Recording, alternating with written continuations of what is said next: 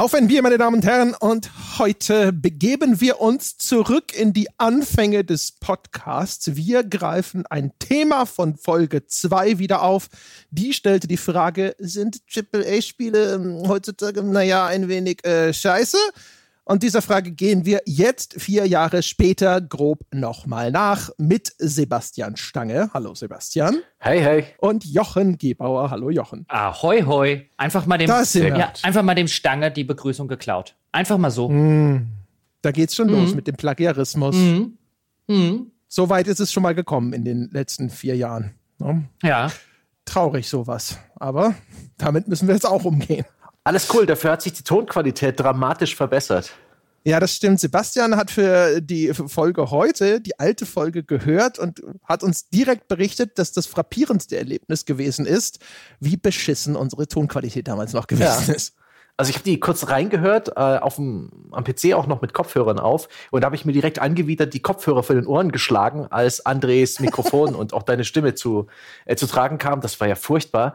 Und das war ein witziger Blast from the past, als ihr beide eben noch so frisch mit diesem Podcast-Projekt warst, als Jochen noch dieses Schildchen, ja, das Namensschild, Ex-GameStar-Chefredakteur um sich trug, als André noch die Videoredaktion der GameStar geleitet hat. Andere Zeiten. Und nach einer Stunde habt ihr gesagt, jetzt müssen wir aber langsam zum Schluss kommen. Ja, genau. Das könnte die Leute ja sonst langweilen, wenn das so lange dauert.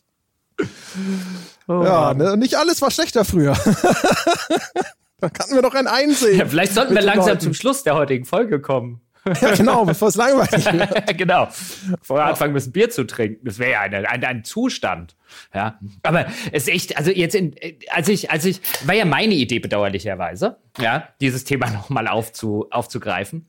Und das war jetzt auch so, als ich geguckt habe, um den Ankündigungstext für die Folge zu schreiben oder den Begleittext für die Folge, für die Webseite und so weiter, hatte ich extra auch nochmal geguckt, von wann ist denn die Folge? Und das war so, oh, das ist echt schon über 4 Jahre her. Mein Gott, Tempus fugit. Ja, also darauf ein Bier, würde ich sagen. Ich trinke ein Reichold. Ha, ein helles. Und der lacht. Und bei euch? Ja. Ich trinke ein Reichold. Willst du uns das nicht noch irgendwie verkaufen? Ist das okay, mal wieder aus irgendeiner Brauerei mit einer 3-stelligen Telefonnummer? Ich nehme es an, Reichold aus Hochstahl, ist ein netter kleiner Ort in der Nähe von Aufsitz, Telefonnummer 271.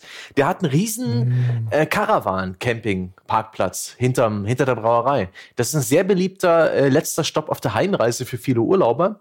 Und da kann man hervorragend Bier trinken, für wenig Geld, sehr urige fränkische Küche genießen. Und der hat auf der Toilette bei den Männerpissoirs Bildschirme in die Pissoirs eingebaut, auf denen laufen lustige Filme, wie man es aus dem Internet so kennt. Da kann man dann bierselig am Pissoir stehen und dümmlich lachen. Sehr zu empfehlen. Da läuft keine Werbung oder sowas, sondern tatsächlich Filme. Ja, irgendwelche was manchmal im Fernsehen kommt, die lustigsten Werbeclips oder so, funniest Home-Videos, von dem Niveau ungefähr.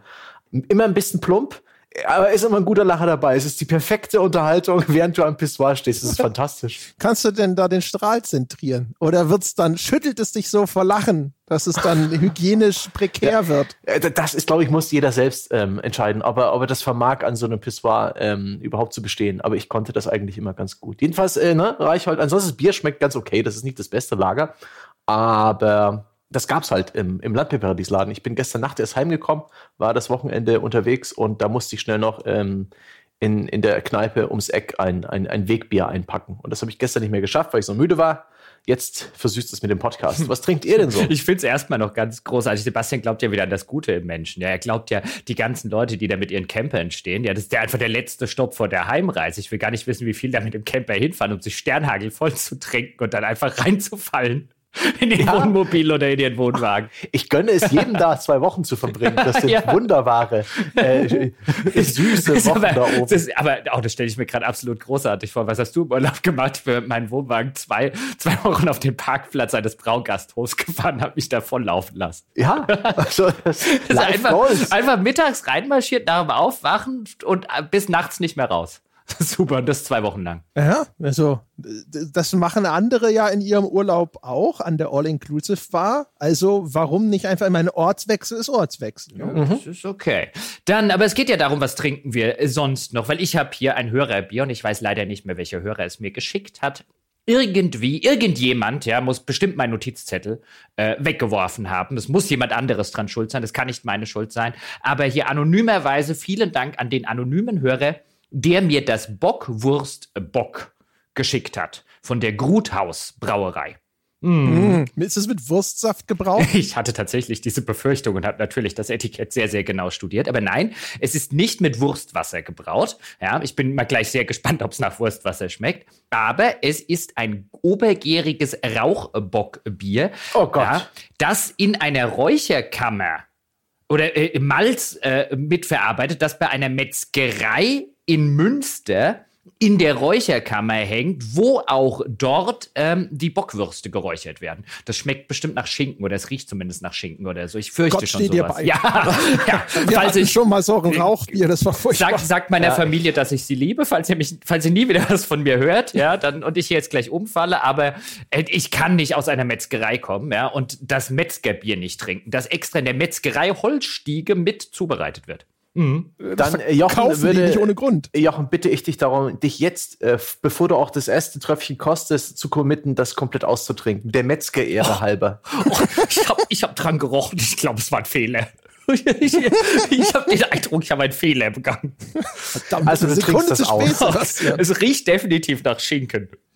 Oh. Ja. Oh, ich trinke derweil einen Hopfenstopfer. Incredible Pale Ale. Das ist so ein Bio-IPA. Das ist aus dem Bioladen um die Ecke. Das hatte ich schon mal. Das ist sehr nett. Ja, das kenne ich auch. Das ist so eins, das hängt in München rum, in den verschiedenen Geschäften. Mhm. Kann man machen. Oh. Also es schmeckt nicht ganz so schlimm, wie es riecht.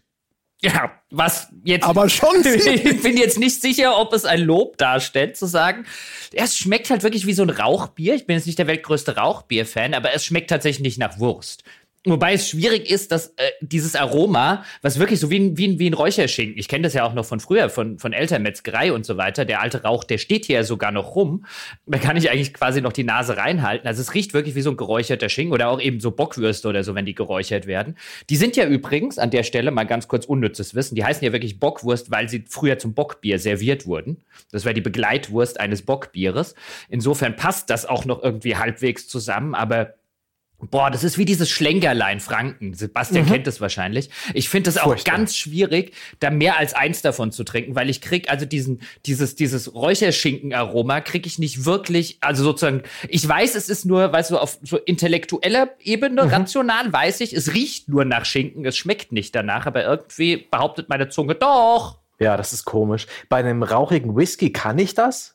Da ist auch dieser starke Alkohol ein guter Partner für den Rauch und man trinkt bloß kleine Schlucke davon, kann das so ein bisschen wirken lassen und dann ist es auch irgendwann vorbei. Aber ein Bier, wo ich eigentlich auch ein bisschen den Durst löschen will, das geht überhaupt nicht. Wenn man sich vorstellt, beim Schlenkerlein der Kneipe, das ist ein Wirtshaus, da gibt's nichts anderes. Da gehen Leute hin und verbringen einen Abend und haben ausschließlich Rauchbier zu trinken und die mögen das auch noch. Boah, also immerhin hat 7, irgendwas Umdrehungen und macht relativ schnell dödelig, hoffe ich. Also, hui, TV, das muss ich jetzt echt austrinken. Na gut, es kann nur besser werden. Na, du hast ja auch schon den Namen des Spenders vergessen, also das ist ja das Mindeste. Ja gut, würde ich den Namen des Spenders noch wissen, würde ich auch vielleicht mal vorbeifahren. Vielleicht hat er auch absichtlich einfach gar keinen Namen oder Adresse angegeben. Wer weiß das schon. Ach herrje. Naja, also viel Glück damit. Ich bin da auch schon durchgegangen, durch diese Rauchbierhölle. Ja. Vielleicht können wir hinterher einen Stuhlkreis machen. Reden wir doch über AAA-Spiele. Ich habe mir den Podcast angehört, die auf ein Bier Folge Nummer 2 von Anno Dazumal. Und ihr seid ja auch lustig so um die These herumgeeiert, aber der große, zentral war eben die These, dass AAA-Spiele eigentlich heutzutage nicht unbedingt gut sind, ziemlich scheiße. Ihr habt auch der Spielepresse den Vorwurf gemacht, das nicht mehr zu hinterfragen, das eher zu verstehen, zu kapieren, warum die großen Spielehersteller wirtschaften, wie sie wirtschaften und gar nicht mehr zu mahnen und anzuklagen, dass es eigentlich besser geht oder zu verlangen, dass es besser ist. Wenn ich das so zusammengefasst, könnte man das als die Essenz des Podcasts betrachten? Ja, ich finde, ich habe jetzt auch natürlich noch mal reingehört. Und es war ja, wie gesagt, auch meine Idee, einfach diese These mal neu zu verhandeln und mal einen Blick zurückzuwerfen. Ja, haben wir damals irgendwie Unsinn erzählt, was unnötig oder übertrieben provokant?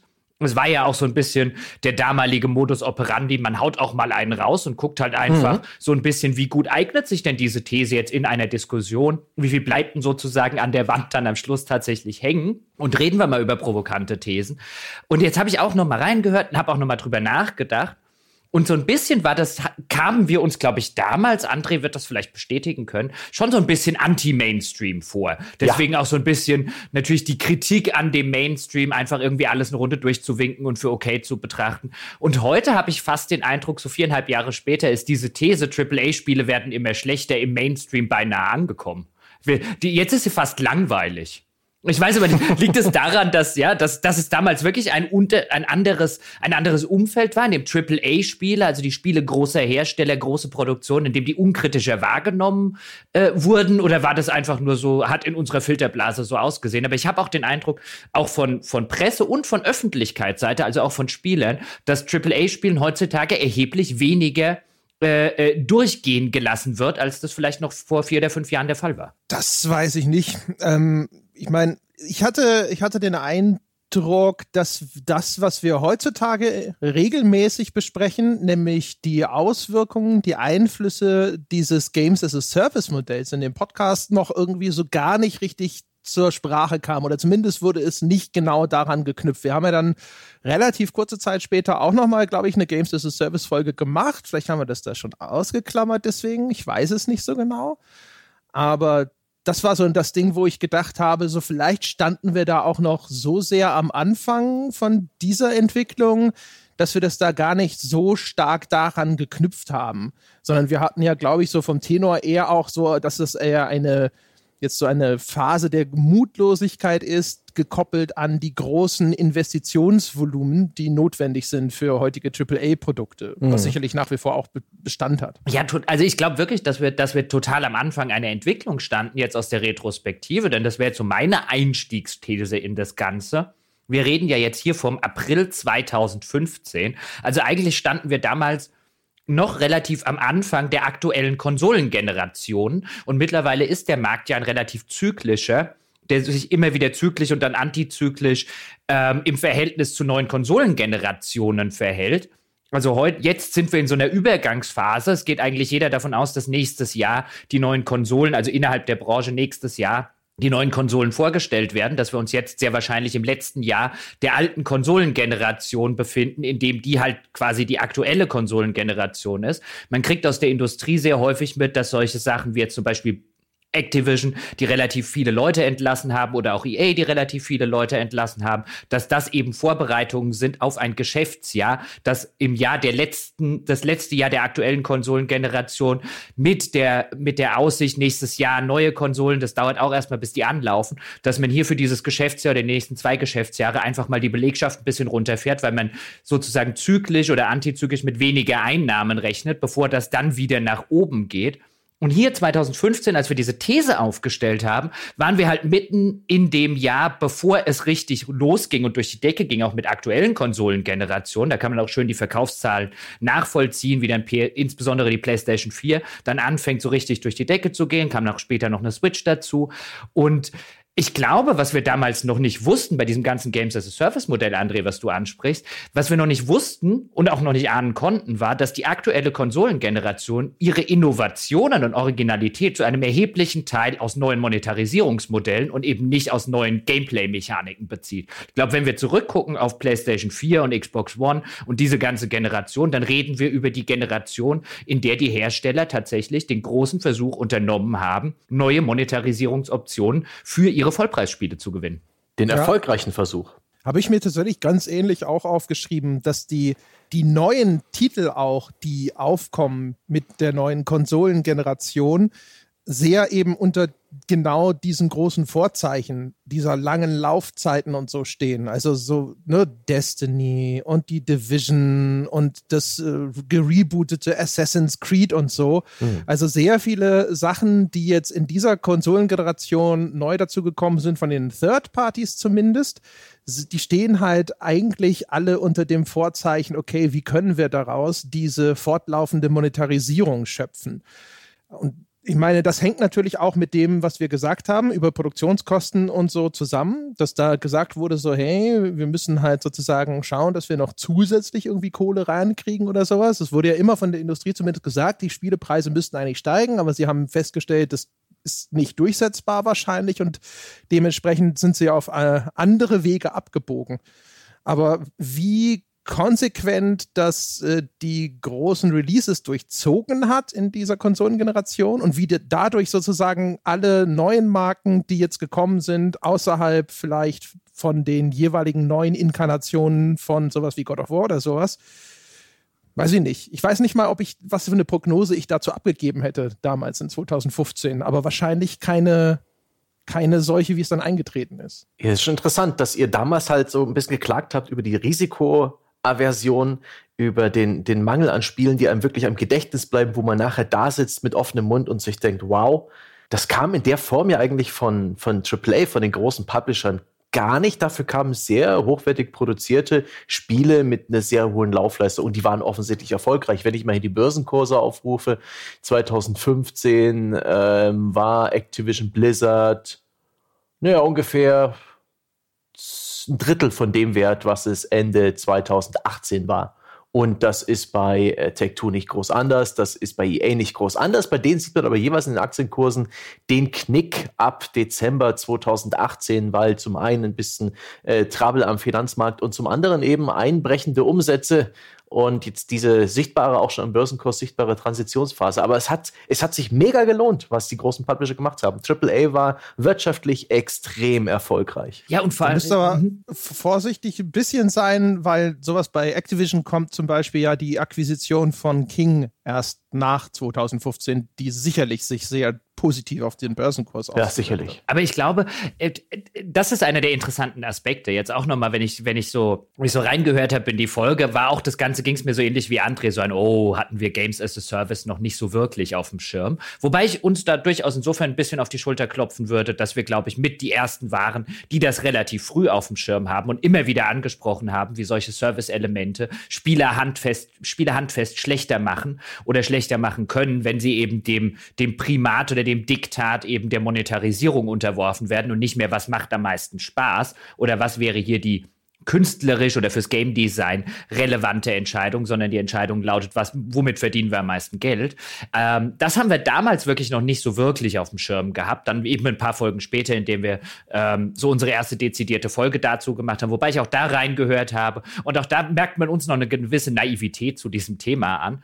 Aber diese Mutlosigkeit, die wir zumindest damals schon identifiziert hatten, und hinter der These würde ich bis heute auch immer noch stehen. Ich meine, wir haben damals zum Beispiel über so Sachen wie Fallout 4 gesprochen, wo wir dann auch der Meinung waren, dass das das mutloseste und unoriginellste Fallout in der Fallout-Geschichte ist, das ja aber damals durch die Decke gegangen ist an Wertungen und an Verkaufszahlen und sehr viele Leute ja wirklich sehr gerne gemocht haben. Aber diese Mutlosigkeit, die zumindest wir konstatiert haben, was wir, glaube ich, überhaupt nicht auf dem Schirm deswegen haben, ist, so mutlos waren die Spiele gar nicht. Wir haben nur quasi instinktiv erwartet, dass Spiele spieldesigntechnisch bei ihren Erzählungen und bei ihrem Gameplay und bei neuen Mechaniken und bei versuchen wir doch mal dieses Genre mit jenem Genre zu verheiraten, dass sie dort den Mut gezeigt haben. Und was wir überhaupt nicht auf dem Schirm hatten, und darüber haben wir so auch, glaube ich, noch gar nicht geredet, ist, wie mutig die Hersteller eigentlich waren, indem sie hingegangen sind und gesagt haben, alles klar, wie können wir hier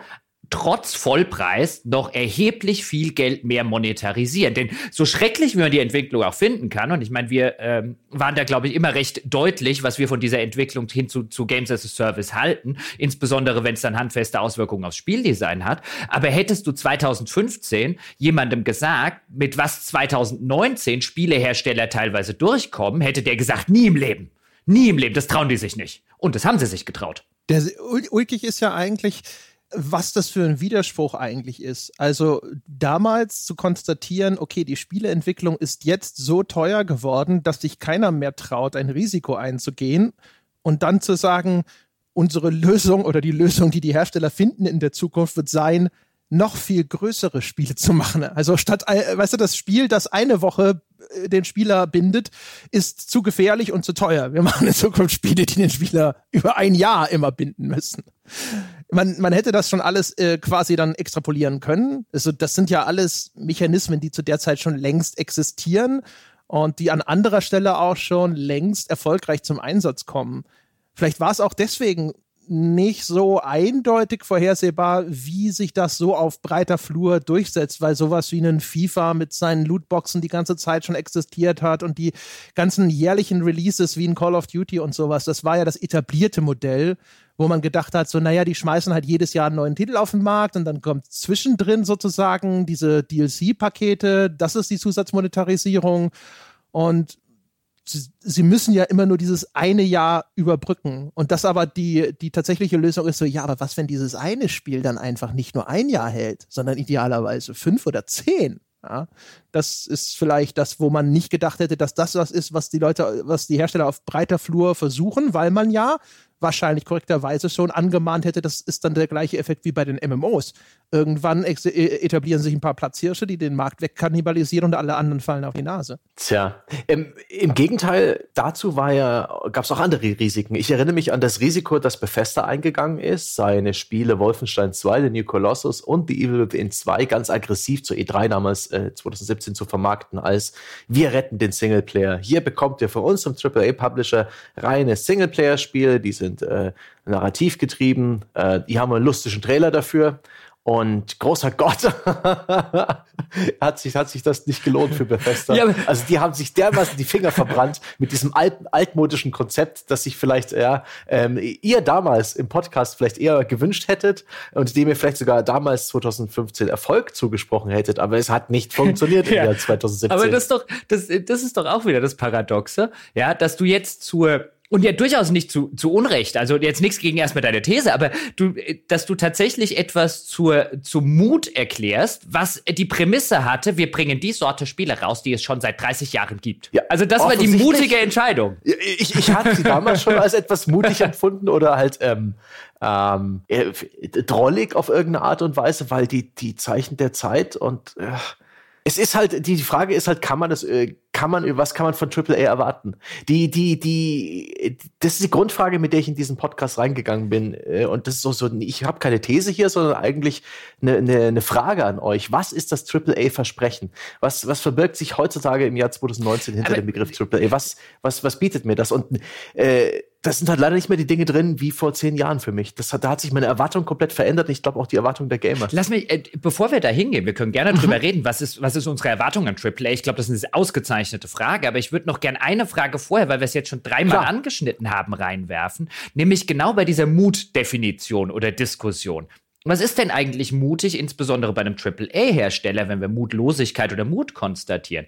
Denn es wirkt ja ich würde sagen, in einer Öffentlichkeit wahrgenommen wird immer als Mut genau das, was Sebastian gerade gesagt hat, wenn jemand gegen den Strom schwimmt, auch wenn er extrem konservativ im gegen den Strom schwimmen ist.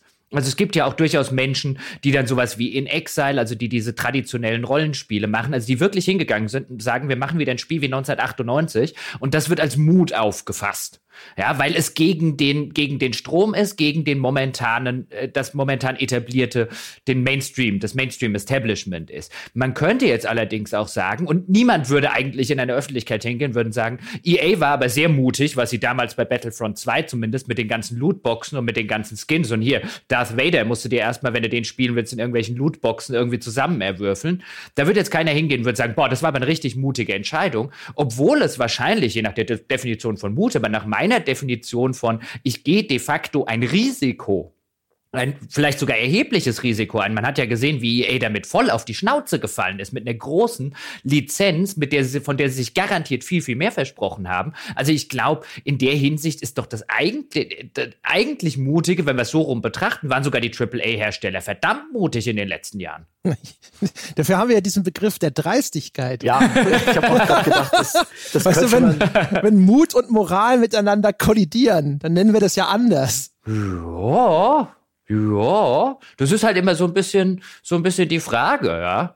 Also Mut und natürlich, da kommt jetzt die moralische Sache ins Spiel, aber ich meine, wir sagen ja auch, es ist mutig, wenn jemand aus einem völlig intakten Flugzeug rausspringt. Ja Gott, ich meine, außerdem das sagen wir nicht immer. Gut, manchmal sagen wir auch, es ist dumm, je nachdem, ob man einen Fallschirm anhat oder nicht. Außerdem war doch wirklich jetzt die Entscheidung, beispielsweise Battlefront 2 mit einem Progressionssystem zuzustopfen, das auf Lootboxen basiert. Das war doch nicht mutig, das war eine logische Konsequenz. Die Daten sprachen dafür. Das Konzept hat sich längst bewährt. Das mussten 2-3 Spiele kurz vorführen, dass sich sowas wie Season Passes vorher und DLCs und jetzt halt eine Monetarisierung über Lootboxen. Aktuell ist der Battle Pass das Mittel der Wahl für irgendwelche Games as a Service. Es gibt immer den einen Vorreiter, den alle kopieren, und EA war dann längst durch den Erfolg mit Ultimate Team und so weiter vollkommen überzeugt. Da gehörte kein bisschen Mut dazu. Das war klar, das war Dreistigkeit, wie es André sagt, aber was Bethesda gemacht hat, ja, die hatten vielleicht gar nicht mehr so viele Datenpunkte, die dafür sprachen, dass so ein Singleplayer-Spiel sich verkauft. Wir müssen jetzt keine Definitionsdiskussion machen, aber ich finde schon zu einer Dreistigkeit, aber du kannst nicht dreist sein, ohne mutig zu sein. Ich finde, das gehört dazu. Jetzt können wir drüber reden, ob zur Dreistigkeit dann auf der anderen Seite auch irgendwie eine zumindest ambivalente Moral und so gehört. Aber Leute, die dreist sind, die haben durchaus schon ein gerütteltes Maß an, zumindest teilweise an Mumm, den sie haben müssen. Das ist ein gutes Argument. Obwohl vielleicht Dreistigkeit auch das falsche Wort ist. Im Englischen gibt es diesen schönen Begriff Tone Deaf. So ein bisschen Brett vom Kopf, so ein bisschen taub. Wobei der Begriff wiederum irgendwie sagt, dass man sozusagen auf dem Ohr einfach taub ist und nichts dafür kann. Und ich glaube jetzt nicht, dass EA auf dem Ohr dass aus Versehen taub war. Die haben einfach nur gesagt, das ist uns egal. Ja. Ja. Die Dreistigkeit passt da schon, ja. Bei Bethesda frage ich mich natürlich auch, ist das Kalkül gewesen oder haben sie halt gepennt und haben sich dann gedacht so, oh shit, aber jetzt können wir das ja vermarkten, als wir sind hier diejenigen, die noch die Fahne für den Singleplayer hochhalten, wenn sie in der Realität halt einfach nur ihre Service-Games nicht rechtzeitig an den Start gekriegt haben. Vielleicht saßen die 2015 so da wie wir, haben schön hier Wolfenstein gesigned und sonst irgendwas, und dann dachten sie sich irgendwann so, oh, weil 2015 ist ja auch das Jahr gewesen, in dem Bethesda mal diesen Testballon gemacht hat, Mods zu monetarisieren. Wo man so ein bisschen, ne, mit dem Bethesda-Launcher und so, wo man so, ja, vielleicht auch dreist. Auf jeden Fall, das ist so, wo man das Gefühl hat, vielleicht ist das auch nur eine Firma, die da noch nicht so richtig einen sicheren Tritt gefunden hat und dementsprechend auch einfach einer Entwicklung hinterherhinkt und dann ihre Rückständigkeit gegenüber dem Kunden als Hochhalten alter Werte verkauft. Klar, das war Krisen-PR sozusagen. Die sahen ihre Fälle bereits davonschwimmen. Vielleicht stand schon intern klar, dass beide Spiele kein Erfolg werden in diesem aktuellen Markt. Und sie haben es halt nochmal so verkauft und die Daumen gedrückt und es hat nichts geholfen. Generell Bethesda ist ein spannendes Unternehmen, weil auch AAA und weil mit Fallout 76 sind sie dann ja wirklich sehr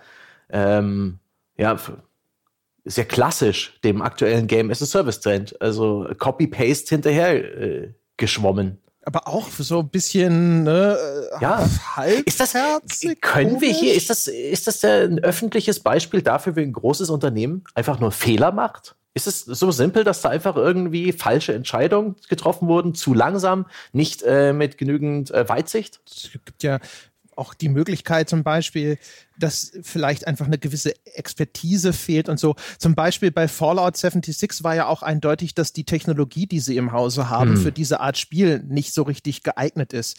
Man stellt sich immer so vor wahrscheinlich so, ja, dann drückt irgendwo einer in der Chefetage auf den großen Games-as-a-Service-Schalter und auf einmal purzeln diese Spiele daraus. Aber Unternehmen wie Ubisoft haben ja ihre Open-World-Formeln über ein Jahrzehnt irgendwie quasi perfektioniert, also sowohl in technischer als auch wahrscheinlich in Design Hinsicht, um das so effizient produzieren zu können. Electronic Arts wahrscheinlich in gewisser Hinsicht genauso bei seinen Titeln, mit denen sie erfolgreich gewesen sind. Ich stelle mir halt vor, dass das für sowas wie Bethesda einfach auch etwas ist, was nicht einfach mal so holter-die-polter umsetzbar gewesen ist. Und Fallout 76 erscheint als ein Beispiel dafür, dass das alleine auf technischer Basis für sie etwas ist, was nicht ohne weiteres mal eben so Ne, ist kein Elfmeter, den man einfach nur noch verwandeln müsste. Ist es vielleicht etwas, was ein AAA-Publisher und Entwickler im Jahr 2019 haben muss? Ein gereiftes Verständnis für das eigene Genre und die eigenen Konzepte und Systeme und Designs? Technische Infrastruktur, würde ich sagen. Oder Infrastruktur im Hinblick auf alles, auf was man jetzt als normaler Spieler oder vielleicht auch als Journalist nicht so drauf gucken würde. Aber die ganze Serverinfrastruktur, die Leute zu haben, die in einer solchen Serverinfrastruktur innerhalb einer solchen Live-Umgebung schnell reagieren können, die schnell Updates aufspielen können, die Stabilität garantieren können und so weiter und so fort. Da ist ja nicht nur, auch bei BioWare hat man das zum Beispiel bei Anthem gesehen, also da ist ja nicht nur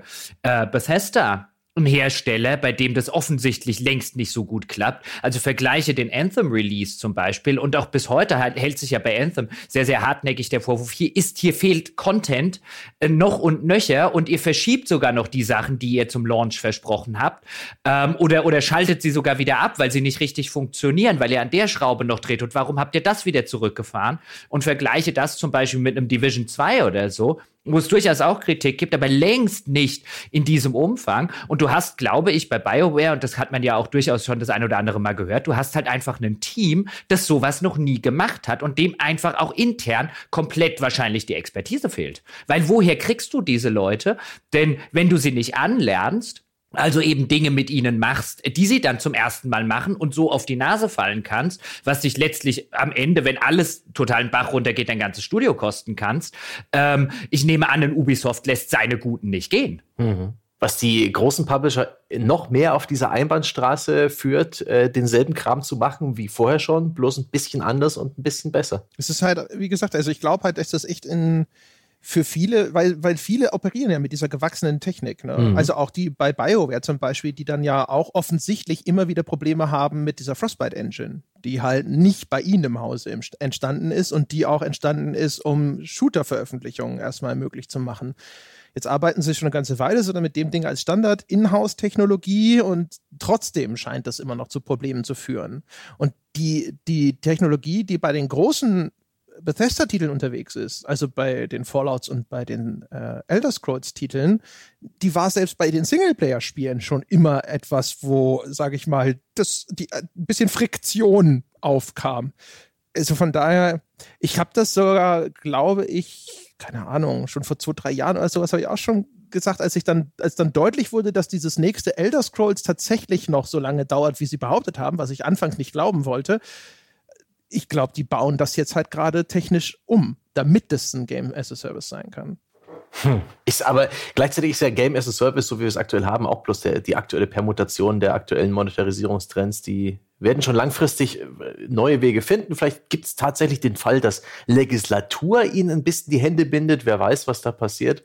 Ja, aber das Game as a Service ist ja erstmal nur, dass da diese fortlaufende Monetarisierung stattfindet. Und dann gibt es halt eben die Lootboxen. Das ist das, wo jetzt gerade die Legislative in einigen Ländern zumindest mal ein Auge drauf wirft. Ein Glück, ja. Mhm. Und dann gibt es aber ja noch das, was sich aktuell herausbildet, sind ja auch eher so diese Season Passes und Ähnliches. Ja. Ne? Und also, es würde mich positiv überraschen, wenn dieser Trend jetzt in naher Zukunft abreißen würde. Die Ausprägung, wie genau dann tatsächlich das Ganze zu Geld umgemünzt wird, das will ich nicht. Ne? Da könnten auch noch sozusagen andere Innovationen folgen. Aber damit im Moment glaube ich eher nicht, dass ich da noch mal was... Das ist mir übrigens schön, dass du darauf hinleitest, weil das ist mir total jetzt wieder aufgefallen. Der Tag, an dem wir den Podcast aufzeichnen, ist ein Tag, bevor Rage 2 rauskommt. Jetzt sind heute die ganzen Wertungen reingepurzelt und waren auch überraschend negativ. So für uns, die wir immer noch so ein bisschen zynisch vielleicht da sitzen und immer mal wieder denken, ja, dass solche Spiele von großen Publishern immer noch tendenziell vielleicht ein bisschen höher bewertet werden, als wir das vielleicht tun würden. Aber jetzt relativ ernüchternde Wertungen, die ersten reingekommen. Und just heute Morgen habe ich eine News gelesen, wo es mir gerade in den Fingern gejuckt hat, schon wieder in einen Rant auszubrechen, weil die überall erstmal halt einfach unfiltriert, ja, komm, irgendwas mit Rage 2, komm, wir klatschen es auf die Webseite. Nämlich, dass jetzt id Software und Bethesda halt bekannt gegeben habe, ja, was so die Live-Inhalte der kommenden, was weiß ich, wie viele Monate, so den Update-Fahrplan, ja, was gibt's für Online-Events und so weiter für Rage 2 gemacht haben. Und ich halt erstens so davor sitze, so ein, wieso wird der ganze Kram einfach unreflektiert irgendwie auf Webseiten geklatscht. Das ist pures PR, das ist reine Marketing. Und B, ich habe anscheinend völlig unterschätzt, weil die Hersteller würden das ja nicht machen, wenn es Leuten nicht wichtig wäre. Und ich, also dem Vergangenheitsjochen von vor 4 Jahren, muss ich echt sagen, du hast völlig unterschätzt, dass es offensichtlich, auch wenn du, wenn es dir überhaupt nicht so geht, ein gerütteltes Maß an Menschen dort draußen gibt, denen anscheinend schon zum Release eines Singleplayer-Spiels wichtig ist, dass das über ein halbes Jahr mit Live-Updates versorgt wird, wo ich immer so davor sitze und mir denke, das ist der Teil des Spiels, jetzt auch bei einem Rage 2 oder so, ob mich das interessieren würde oder nicht, aber wenn das mich interessieren würde, würde mich eher abschrecken, dass die schon einen 6-Monate-Fahrplan haben. Ich würde eher da sitzen und würde sagen, okay, dann kaufst du es lieber nett, ja, und wartest erstmal, bis der ganze Kram da ist und kaufst dir irgendwann die Game of the Year Edition, aber es scheint ja einen Haufen Leute zu geben, bei denen das, sonst würden die das nicht machen, für eine Kaufentscheidung jetzt zum Vollpreis wichtig ist, dass sie denken, sie kriegen in 5 Monaten noch Updates. Hätte ich nie gedacht. Das ist wirklich ganz absonderlich. Das läuft mir immer wieder mal über den Weg. Letztens jetzt bei Days Gone. Das Spiel habe ich hinter mir gelassen. Das war ein super interessant zu spielen. Ich habe den Abspann gesehen. Ich habe keinerlei Bedürfnis, das jetzt nochmal anzufassen, groß. Aber da hat mich auch völlig irritiert, dass DLC-Pläne bis in den Juni hinein veröffentlicht wurden im Nachgang des Releases. Und bei Anthem und bei Battlefield 5 kann ich verstehen, dass EA halt so Roadmaps aufstellt, um den Leuten zu sagen, hey, bleibt uns treu, bleibt bitte Active User jeden Monat, das ist eine wichtige Kennzahl, aber bei einem Singleplayer-Spiel... Ja. Also bei den, weißt du, das ist, ich dachte, in meinem Kopf war das immer so ein Überbleibsel, auch noch aus der MMO-Zeit, wo man gesagt hat, okay, die Leute haben jetzt in 2 Monaten, haben sie irgendwie Star Wars The Old Republic auf Max-Level geprügelt, die brauchen neue Inhalte, sonst laufen sie davon und spielen irgendwie was anderes und dann kriegst du sie nicht mehr wieder. Deswegen verspreche, wenn du keine hast, verspreche ihnen zumindest, nächsten Monat kommt was, damit sie brav weiter dabei bleiben. Aber jetzt scheint es Menschen zu geben, denen das schon, bevor sie überhaupt angefangen haben, das Spiel zu spielen, wichtig ist. Und bei einem Singleplayer-Spiel noch dazu. Geht es da vielleicht darum, vielleicht irgendwie Special Editions zu verkaufen, wo dann schon der Season Pass in Anführungszeichen mit drin ist? Dieser gefühlte Mehrwert, den das Produkt erstmal gar nicht bieten muss? Das Versprechen darauf, dass die Banane richtig cool reift und noch eine weitere Banane am Bananenbündel wächst? So ein bisschen wie diese CD-Versicherung, die man beim GameStop mit aufgedreht bekommt. Dieses, etwas, was nichts tut, aber eben für dir das Gefühl gibt, etwas zu bekommen und du bezahlst Geld dafür. Ja, heißt nicht. Rage 2 hat ja, glaube ich, nicht mal einen Season Pass, ne? Sondern das ist ja jetzt wirklich nur, da kommen ein paar Bezahl-DLCs und da kommt ein bisschen auch kostenloser Content noch dazu. Also von daher, per se, dadurch, dass ja dann eben häufig auch die kostenlose Inhalte mit dabei sind, die dann jeder bekommt, kann ich mir natürlich schon auch vorstellen, dass jemand, der das Spiel jetzt gerade gekauft hat oder vorhat, es zu kaufen, sich dann denkt so, ach cool, da kommt ja noch das und das und das und das. Weiß ich nicht. Vielleicht, also an sich würde mich das ja auch durchaus interessieren. Also als Spieleinhaber, wenn man mir sagt, guck mal, da kommt noch cooles Zeug hinten nach, was du auch kostenlos bekommst oder so, das ist schon eine Information, die ich mir anschaue. Vielleicht sind wir einfach nicht die richtigen Spielertypen dafür. Es gibt ja auch bei den großen Open-World-Spielen immer wieder mal DLCs, gerade Ubisoft erweitert dann Assassin's Creed und sowas, was auch für mich eine komische Sache ist. Das sind Spiele, die spiele ich halt und dann irgendwann nicht mehr und ich sehe dann keinen Grund zurückzukehren. Aber vielleicht werden die Spiele von einem signifikanten Teil der Käufer halt auch anders gespielt, gründlicher gespielt, vielleicht auch langsamer gespielt, dass das zünden kann. Vielleicht ist es auch einfach nur eine wirtschaftliche Entscheidung, da der Großteil der Entwicklungskosten steckt schon im Projekt und sehr viele Sachen würden sonst auf den Boden des Schnittraums fallen, weil das Spiel muss raus. Aber wenn diese anderen Systeme und Sachen, die man jetzt halt so halbfertig hat, wo man irgendwann entscheiden musste, nein, das schaffen wir nicht zum Goldmaster, dann liefern wir es halt als DLC nach und hey, vielleicht zahlen uns die Leute ja ein bisschen was dafür. Vielleicht ist das ja ein so geringer Einsatz, die Entwickler das alles noch fertig machen zu lassen. So ein Team nach Release des Spiels ist ja dann auch irgendwie in einem Arbeitsvakuum. Die können ja auch nicht sofort am nächsten Tag das nächste Projekt anfangen. Vielleicht ist das einfach nur gutes Wirtschaften. Ja, aber also ich gucke jetzt gerade auf den Fahrplan, den eben Rage 2 vor 1 oder 2 Tagen veröffentlicht hat. Und jetzt hast du im Mai, wo wir uns jetzt befinden, das erste ist halt das Spiel launched und dann soll es noch im Mai, soll es Wasteland Challenges geben, was auch immer das ist. Es soll neue Waffenskins geben, es soll einen Weltevent geben und im Juni kommt das Tag 30 Update, es gibt mehr Wasteland Challenges, es gibt neue Waffenskins, es gibt neue Cheat Codes, also so steht es da zumindest, im Juli auch, da gibt's auch noch ein neues Fahrzeug, das scheint alles kostenlos zu sein, dann im August kommt The Rise of the Ghosts Expansion, Paid DLC, neue Story, neue Gegnerfraktion, neue Waffen, Fähigkeiten, Vehikel, neue Gebiete und im Herbst Herbst kommt dann Expansion Nummer 2, die steht also anscheinend auch schon fest, ebenfalls mit neuem Alles, da steht jetzt noch kein Titel dabei, wahrscheinlich, weil man sich den für einen neuen Reveal aufheben will, damit man wieder Marketing macht, aber ich gucke da als Spieler drauf und ich sitze davor und finde das alles entsetzlich. Also, das würde mich alles vom Kaufen dieses Spiels abhalten. Nur weil André gerade gesagt hat, ja, sind ja auch kostenlose und so weiter. Ich sitze doch jetzt im Mai nicht da und denke mir, ach, guck mal, wenn es im Juli ein neues Fahrzeug gibt, ja, dann, na, da habe ich aber was davon.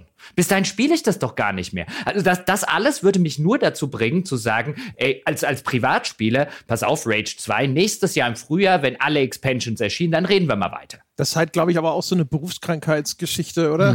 Weil der normale Mensch da draußen, der sein Rage jetzt kauft, vielleicht auch noch nicht direkt zum Release und dann spielt er da halt mit jeden Abend mal so seine 2 Stündchen oder sowas. Ich meine, keine Ahnung, der ist halt auch eine ganze Weile wahrscheinlich damit zugange. Also jetzt auch immer unter der Maßgabe, Rage 2 ist ein Spiel, das ihn überhaupt so lange beschäftigt. Also ich vermute, das wird weder von Bethesda so geplant und veröffentlicht, noch von Magazinen abgedruckt unter der Maßgabe, dass die Leute nach 5 Stunden Rage 2 sagen so, okay, das reicht jetzt erstmal. Sondern das ist wahrscheinlich auch natürlich aus einem gewissen Optimismus heraus entstanden. Ja, aber es ist ja, also ich kann auch natürlich verstehen, wer jetzt, dass es Menschen gibt, selbstverständlich. Ich kenne genug auch davon in meinem privaten Umfeld, die jetzt halt im Gegensatz zu mir nicht irgendwie mal 8 Stunden am Tag in ein Spiel rein versenken können oder das Ganze auch wollen und dann halt mal abends 2 Stunden nach der Arbeit spielen, am Wochenende vielleicht ein bisschen länger. Aber auch da kenne ich zumindest niemanden, der jetzt sagen würde, boah, wenn ich auf den Fahrplan gucke, dann juckt's mich richtig in den Fingern, weil auch die, zumindest in meinem Bekanntenkreis, spielen einen Rage 2 jetzt nicht bis zum Herbst. Ist halt echt, glaube ich, so ein Ding. Also kommt echt drauf an. Also Mortal Kombat 11 zum Beispiel, da sind, glaube ich, 7 DLC-Charaktere angekündigt. Und selbst wenn ich es bis dann, habe ich es bestimmt schon längst wieder ad acta gelegt. Aber wenn jetzt, nehmen wir mal an, im August oder im September käme irgendeine Figur, die mich echt interessiert und hat dann wieder neue Fatalities mit dabei, da würde es mich dann schon in den Fingern jucken zu sagen, ach, das nimmst du mit, das willst du nochmal spielen. Und sowas wird es auch für die Rage 2-Spieler geben. Das ist übrigens ganz interessant. Ich habe im Vorfeld zu der Episode mal kurz gegoogelt, ob ich was finde und habe nichts gefunden, weil es auch in meiner Erinnerung insofern nichts gibt und ich noch nie eine wirklich detaillierte Studie dazu gelesen habe, wie Spieler denn gerade Spieler von so AAA-Spielen tatsächlich spielen. Also mich würde mal interessieren, spielen die eher wie ich? Spielen die komplett unterschiedlich? Also ich kann mir auch vorstellen, wie André das gerade gesagt hat, dass es diese Leute gibt. Mich überrascht nur, dass sie offensichtlich so zahlreich sind, weil die Hersteller sehr explizit, wie jetzt am Beispiel von Rage 2, eben im Marketing des Spiels noch vor Launch, 1-2 Tage vor Launch, um diese Menschen werben.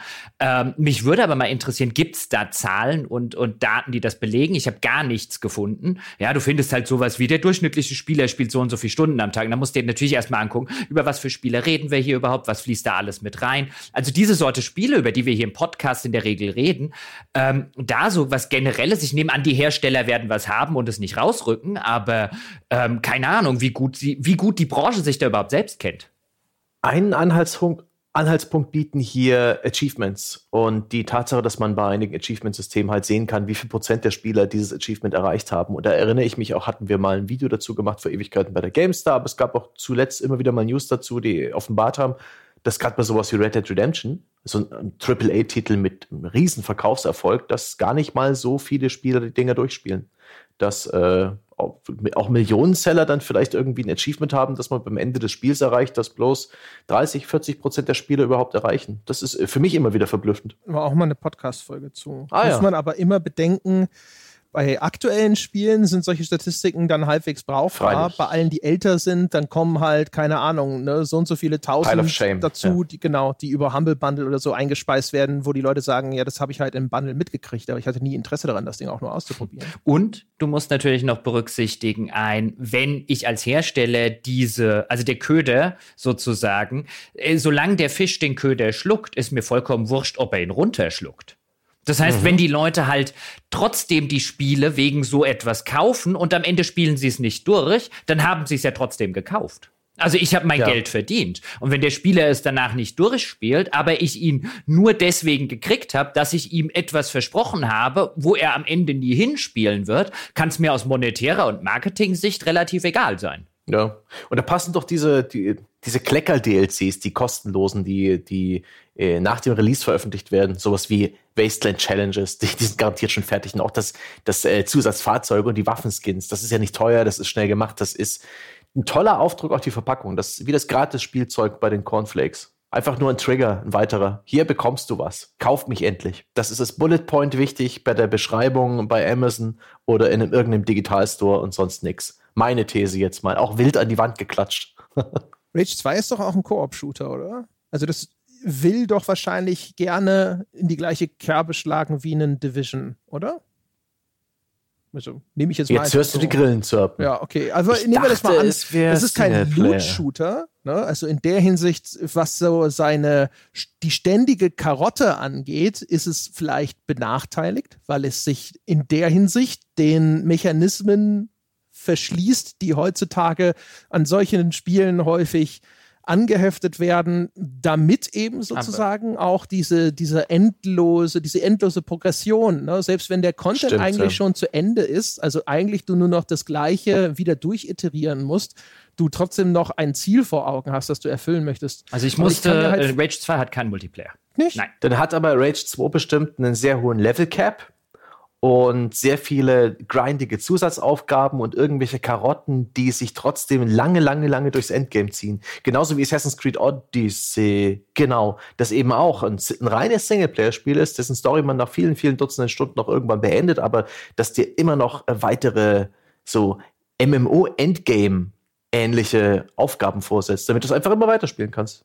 Und das ist ja auch ein Trend. Das ist neben Game as a Service eben auch das Singleplayer-Game as a Service. Ein Stück weit. Ich bin gerade voll verblüfft. Ich habe die ganze Zeit einfach angenommen, Rage 2 sei so ein Koop-Ding. Ich habe nie in Erwägung gezogen, dass das was anderes ist. Ich habe neulich, glaube ich, sogar schon zu Sebastian gesagt, dann können wir es zusammenspielen.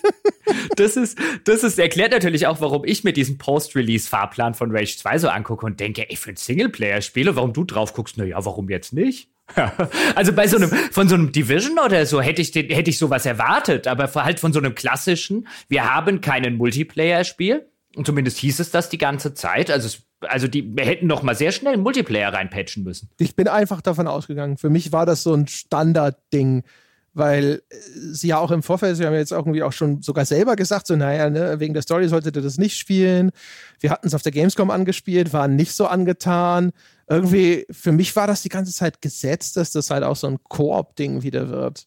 In dem Falle, ja gut. Ich meine, die Anforderung ist die gleiche, ne? Sie möchten, dass du immer noch in dem Spiel drin bist, wenn sie ihren DLC rausbringen, und dementsprechend macht es theoretisch immer noch Sinn, ne? Zu sagen, so hier ist unsere Roadmap, mit der wir dich die ganze Zeit bei der Stange halten. Dann wären natürlich vermutlich die Anforderungen deutlich höher, ne? Weil nicht dieser Koop macht alles gut Effekt eintreten kann. So, ja, es war öde und generisch und wir haben den ganzen Abend die gleiche Scheiße gemacht, aber es war halt trotzdem witzig, weil wir mit Kumpels zusammen gespielt haben. Wenn das wegfällt, dann musst du wahrscheinlich da viel mehr leisten, damit du tatsächlich die Leute weiter an dein Spiel binden kannst. Tja, ja. Aber ach, jetzt haben wir also auch Singleplayer as a Service, wir haben Games as a Service generell. Wir finden wir AAA immer noch ein bisschen doof. Das ist ja jetzt das Interessante, wenn wir jetzt wirklich in die Qualitätsdiskussion reingehen, sind das halt auch, werden die Spiele immer schlechter oder sind sie immer noch genauso schlecht wie damals? Ich meine, wir haben es ja ein bisschen bewusst provokant immer gesagt, sind sie irgendwie so, naja, scheiße. Es ist schon so, finde ich, dass du eben merkst, dass sie in vielerlei Hinsicht, außer jetzt auf technischer Ebene, auf der Stelle treten. Und das immer noch 5 Jahre später. Auch wenn du natürlich immer, das sei dazu gesagt, du hast immer die ein oder andere Ausnahme. Selbstverständlich, wir könnten jetzt über den Red Dead Redemption 2 reden und durchaus kontrovers drüber reden, ob es eine Ausnahme ist oder ob es keine ist. Also für mich ist es eine, kann man bei dem entsprechenden Podcast nachhören. Es gibt natürlich auch noch andere Namen im AAA-Bereich, aber in der großen Masse, ich meine, du hast jetzt so einen Assassin's Creed zum Beispiel genannt und auch wir haben ja einen Assassin's Creed Origins damals extrem positiv aufgenommen, jetzt wurde auch ein Odyssey sehr positiv aufgenommen, aber was hier als Design-Mut von Ubisoft häufig verklausuliert oder mir verkauft wird, ist kein mutiges Design. Das ist wirklich das 0815 Rollenspiel-Design von der Stange. Jetzt kann man auch wieder sagen, Ubisoft sei doch mutig gewesen, dass sie Assassin's Creed mehr oder weniger zum Rollenspiel umgekrempelt haben. Auf Business-Entscheidung, und letztlich ist es eine Business-Entscheidung, zu sagen, wir gehen dahin. Die Business-Entscheidung an sich, die kann man selbstverständlich mutig finden, aber macht Assassin's Creed als Rollenspiel irgendetwas mutig, neu oder originell? Nee.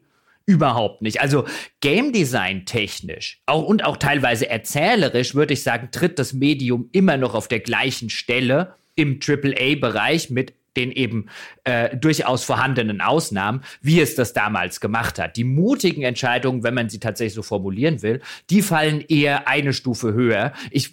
Mir würde jetzt auch spontan, wenn man vielleicht Red Dead Redemption 2 austrennen würde, sehr wenige Spiele, wenn überhaupt eins einfallen, wo ich jetzt sagen würde, boah, das war mal wirklich mutig in seinem Missionsdesign. Boah, das war mal wirklich mutig in seinem Questdesign. Das hat wirklich mal was richtig anderes ausprobiert. Der Mut kommt entweder daher, Dinge wegzulassen und bewusst Dinge wieder ein bisschen altmodischer zu machen. Mhm. Also eher die konservativ ist heute der neue Mut.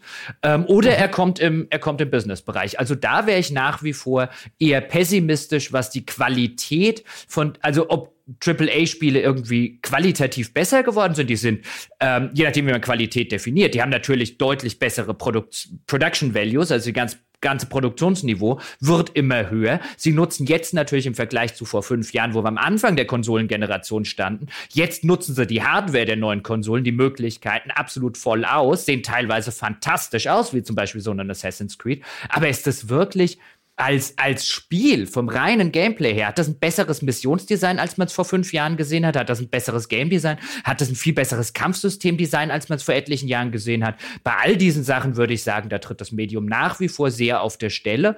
Und die Zeiten, in denen AAA da eine Vorreiterrolle eingenommen hat und gesagt hat, zu den hohen Production Values bekommst du jetzt auch tatsächlich Mut im einzelnen Designaspekt drin. Ich glaube, zu denen kommen wir auch auf absehbare Zeit nicht zurück. Hm.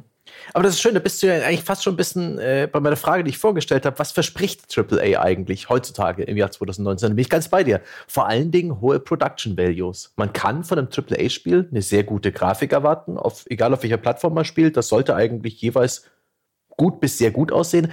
Ich finde auch, die Versprechen, gerade im Vergleich zur Nische, zu den etwas spitzer designten Nischenspielen, die sich an eine spezielle Zielgruppe wenden oder zum Indie-Bereich, die versprechen stets auch ein zugängliches Spiel. Ein Spiel, das du beherrschen wirst. Die sind in der Regel nicht allzu schwer und selbst ein Dark Souls, was immer noch AAA und auch eigentlich Mainstream ist im Herzen im Grunde zugänglich. Man muss sich da zwar durchbeißen, aber es wirft dir keine weiteren Knüppel in den Weg in Sachen Steuerung oder ultrakomplexe Systeme. Und das finde ich eigentlich, ja, das honoriert der Kunde. Es ist ein zugängliches Produkt, das gut aussieht, das hohe Production Values hat. Da siehst du Grafiken, da hörst du Sprecher, da kriegst du vielleicht auch diese Performance-Capture-Animationen, wie du sie anderswo einfach nicht sehen wirst. Das ist so ein bisschen Entertainment vielleicht sogar im weitesten Sinne.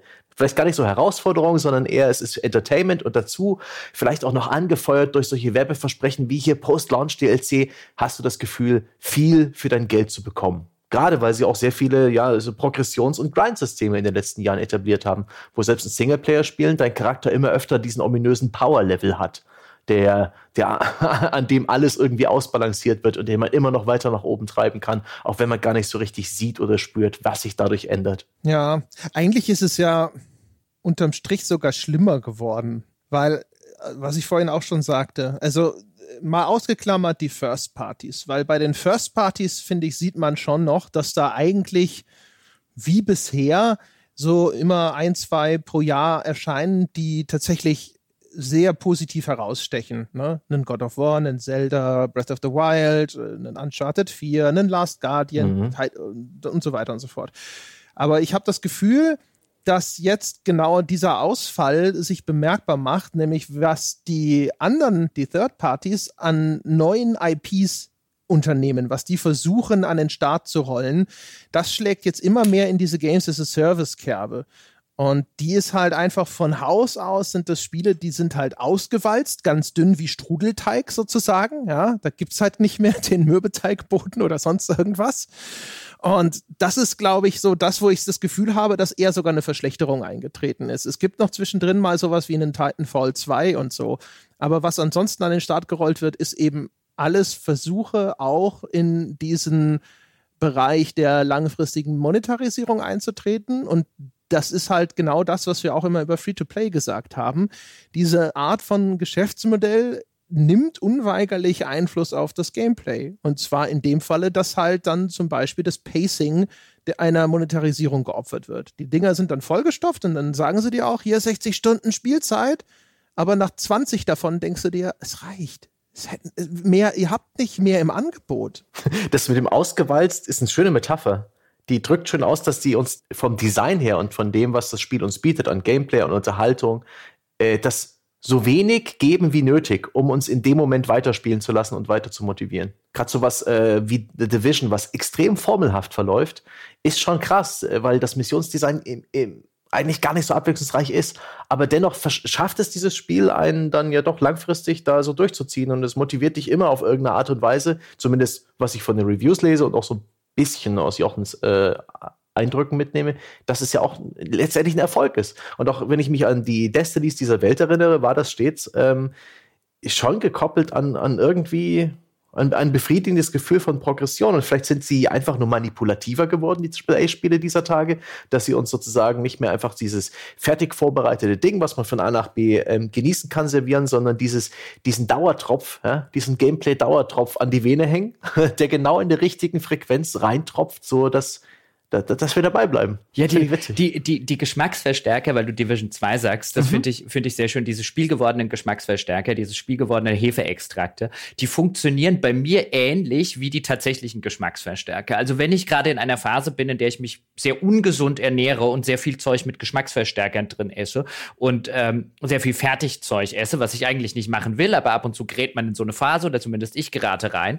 Und dann merke ich sehr schnell, dann geben mir diese Geschmacksverstärker irgendwie. Ich gewöhne mich sehr schnell an diese Geschmacksverstärker. Wenn ich die aber eine Woche nicht konsumiere, dann merke ich auch sehr schnell, dass sie mir aufhören zu schmecken und aktiv schlecht schmecken. Und ich sage, das schmeckt doch wie Konservierungsmittel. Das schmeckt wie Flugzeugessen und so weiter.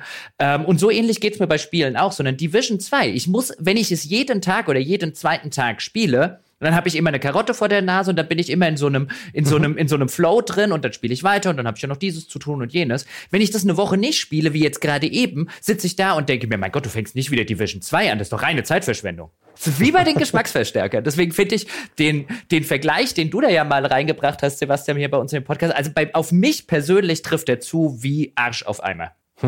Ich finde das schon ganz witzig. Vielleicht sind wir da als Menschen, die das ganze Problem besprechen und diskutieren, vielleicht auch wirklich völlig die Falschen. Vielleicht ist es die Perspektive des Spielejournalisten, die hier ein bisschen verzerrt ist, weil wir eben im klassischen Spielerjournalismus bezahlt, der Publisher in der Regel die Testmuster, in unserem Fall kauft sie das Unternehmen, die GBR des Podcasts Imperium, André Peschke und Jochen Gebauer. Ein furchtbarer Name, den muss ich manchmal in Formulare eintragen. Reicht in der Regel nie der Platz und ich weiß nicht, wie genau ich bei sowas sein muss. Aber das nur am Rande. Wir bezahlen die also nicht mit unserem hart Ersparten. Wir müssen, für uns ist es Arbeit. Das nehmen wir uns vor und machen es. Da spielt das Geld nicht so die Rolle. Für den Spieler da draußen tut es aber. Es sind finanzielle Abwägungen zu tun. Für mich aber auch. Das ist mein Geld. Theoretisch. Wir sind halt keine GmbH oder keine AG und so weiter, wo das eine Dividendenausschüttung ist. Freilich, wenn du jetzt sagst, du hast heute für 60 Euro Rage gekauft, weil du ein Rage, ist ja auch völlig legitim, ja, aber dann sind 30 Euro gehören mir und 30 gehören André. Ja, aber es ist ja nicht so, dass ihr jetzt zum Beispiel, dass wir Studenten sind, die halt ein extrem geringes Einkommen durch BAföG oder Eltern haben oder ein Taschengeld oder jemand, der gerade eine Ausbildung macht oder noch Berufseinsteiger ist, da wo sich die Gamer halt tummeln. Und die treffen ganz andere Entscheidungen, wenn sie ein Spiel kaufen. Und die können wir nicht nachempfinden. Die können wir nicht nachempfühlen. Das können wir uns auch durch Überlegen und Empathie vielleicht nicht in der Form so in Bewusstsein rufen, wie vielleicht ein Auszubildender im zweiten Lehrjahr eine Spielentscheidung trifft und auch ein Spiel genießt. Das nicht. Ich kann jetzt kein Auszubildender mehr. Also ich könnte theoretisch schon, aber das habe ich jetzt nicht unbedingt noch auf der To-Do-Liste. Und ich kann auch kein Schüler mehr werden. Aber ich war Schüler. Ich war Auszubildender. Ich war Student und es kam relativ wenig Geld rein. Und ich kann mich so gut wie möglich wieder in diese Rolle versetzen, indem das nämlich mein Geld ist. Zumindest zu einem gewissen Teil, was wir ausgeben. Und indem ich mich rückentsinne, wie das denn war, als ich mir halt nur ein Spiel im Monat, wenn überhaupt, leisten konnte. Und es durchaus auch Monate gab, wo ich dann halt, das musste halt weitergespielt werden, weil es war halt verdammt nochmal das Einzigste, was da war. Das kann ich schon immer noch, bestimmt nicht mehr ganz so 1:1 wie früher, aber ich meine, viel eher in die Lage versetzen können wir uns kaum. Ja, und damals hattest du halt noch ein ganz anderes Angebot an Spielen. Und heute sind sich vielleicht die Spiele auch ein bisschen mehr dieser Situation bewusst und bieten dir halt, hey, ich bin im Singleplayer 100 Stunden lang als Argument. Oder huhu, ich bin kostenlos und wir haben bald einen neuen Battle Pass, den kannst du auch grinden, wenn du viel spielst. Und dann ist das vielleicht einfach super, super effektiv und macht dich glücklich. Aber bewegen wir uns nicht in einem Entertainment-Umfeld, wo das immer weniger wert wird eigentlich? Also ich habe immer den Eindruck, weißt du, jeden Tag erscheinen gefühlt auf Netflix 28 neue Serien, die ich gucken soll. Und dann habe ich noch nicht mal nachgeschaut, was in der Zwischenzeit bei Amazon Prime rausgekommen ist.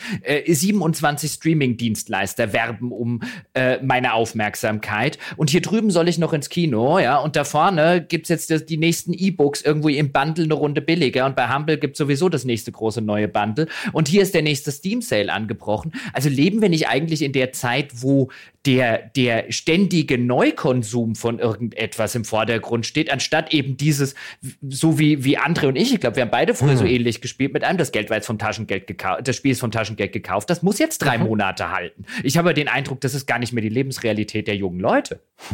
Das ist eine gute Frage bei diesem Überangebot. Ich glaube, wir sind noch nicht so 100% auf dieser Beliebigkeit, was man jetzt gerade schaut, siehe Netflix, siehe Spotify und Co., wo praktisch einem der ganze Markt offen steht für die eine Gebühr. Und noch sind die Abo-Angebote nicht so dominant, dass da vielleicht sogar Inhalte wieder zählen, Qualität, kürzere, prägnantere Spiele wieder wertvoll und relevant werden. Ich glaube, wir befinden uns immer noch in diesem Knick, wo das Riesenschnitzel mit dem Pommes, das du in Folge 2 erwähnt hast, sehr gern bestellt wird. Egal, ob man es schafft oder nicht. Ich frage mich so ein bisschen, inwiefern das am Ende tatsächlich relevant ist, wenn wir darüber sprechen, ist das von der Qualität her besser geworden. Also, weil das ist dann eher auch wieder so eine Preis-Leistungs-Diskussion, ne? Habe ich jetzt für 60 € über 6 Monate gesehen, mehr Spaß als früher, weil früher war ich vielleicht nach, keine Ahnung, 1-2 Wochen war ich mit dem Spiel durch und dann konnte ich es von vorne anfangen oder ich konnte es halt bleiben lassen. Und auf diesen Zeitraum gerechnet ist das dann der bessere Deal für mich. Aber darum geht es ja, glaube ich, nicht in dem, was wir besprechen, sondern da geht es ja darum, ist das tatsächlich jetzt in irgendeiner Form vielleicht eine Verschlechterung eingetreten? Und da finde ich schon, ich meine, das, was da, also erstmal logisch gesehen, kann das eigentlich gar nicht anders ausgehen, als dass das verwässert wird. Weil, wie gesagt, Spieleprojekte sind immer teurer geworden, haben wir festgestellt. Und jetzt sagen die Hersteller, okay, du kriegst jetzt sozusagen ein Spiel, das dich über den 3-fachen, 12-fachen oder was weiß ich was Zeitraum fesseln soll. Es ist eigentlich logisch, dass zumindest in irgendeiner Form dieser Content dann gestreckt werden muss und dass das nicht eben mit dem gleichen Aufwand pro Minute gefertigt werden kann, weil ansonsten würde es ja völlig dieser Uraussage, es ist eh schon zu teuer, widersprechen. Also das ist eigentlich eine völlig logische Konsequenz. Das muss so sein. Und dann im nächsten Fall ist halt dann nur noch die Frage, hat man heutzutage auf einmal vielleicht in irgendeiner Form Spielmechaniken in diesen Spielen, die so gut sind, dass sie über diesen Zeitraum tatsächlich tragen. Und da habe ich dann eher das Gefühl, auch da wieder, wenn wir auf AAA schauen, wo dann diese Zugänglichkeitsmaxime auch existiert, weil es muss ja immer die maximal große Zielgruppe auch ansprechen können. Das ist dann halt so, wie wir es auch neulich bei der Diskussion über Schwierigkeitsgrade hatten, welche Evolution die Mario-Spiele da angenommen haben. Dass die Herausforderung nicht mehr darin besteht, den Level von A nach B zu durchqueren, sondern die eigentliche Herausforderung ist jetzt nachrangig. Die die ist irgendwo untergebracht in Schieße alle Sonnen ab bei Yoshi's Crafted World oder finde alle roten Münzen oder ähnliches. Und genauso kannst du dich halt in so ein Division 2 irgendwo reinfuchsen, bis es irgendwo dann auf einmal Anspruchpreis gibt. Oder es gibt irgendwie geartetes Endgame, das besondere Herausforderungen bereithält und ähnliches. Aber ansonsten, also ich würde einfach vermuten, auch da wieder einfach aus rein logischen Erwägungen, dass, weil die Gruppe an Menschen, die angesprochen werden soll und muss, jetzt so viel größer ist als früher, auch der kleinste gemeinsame Nenner kleiner geworden ist.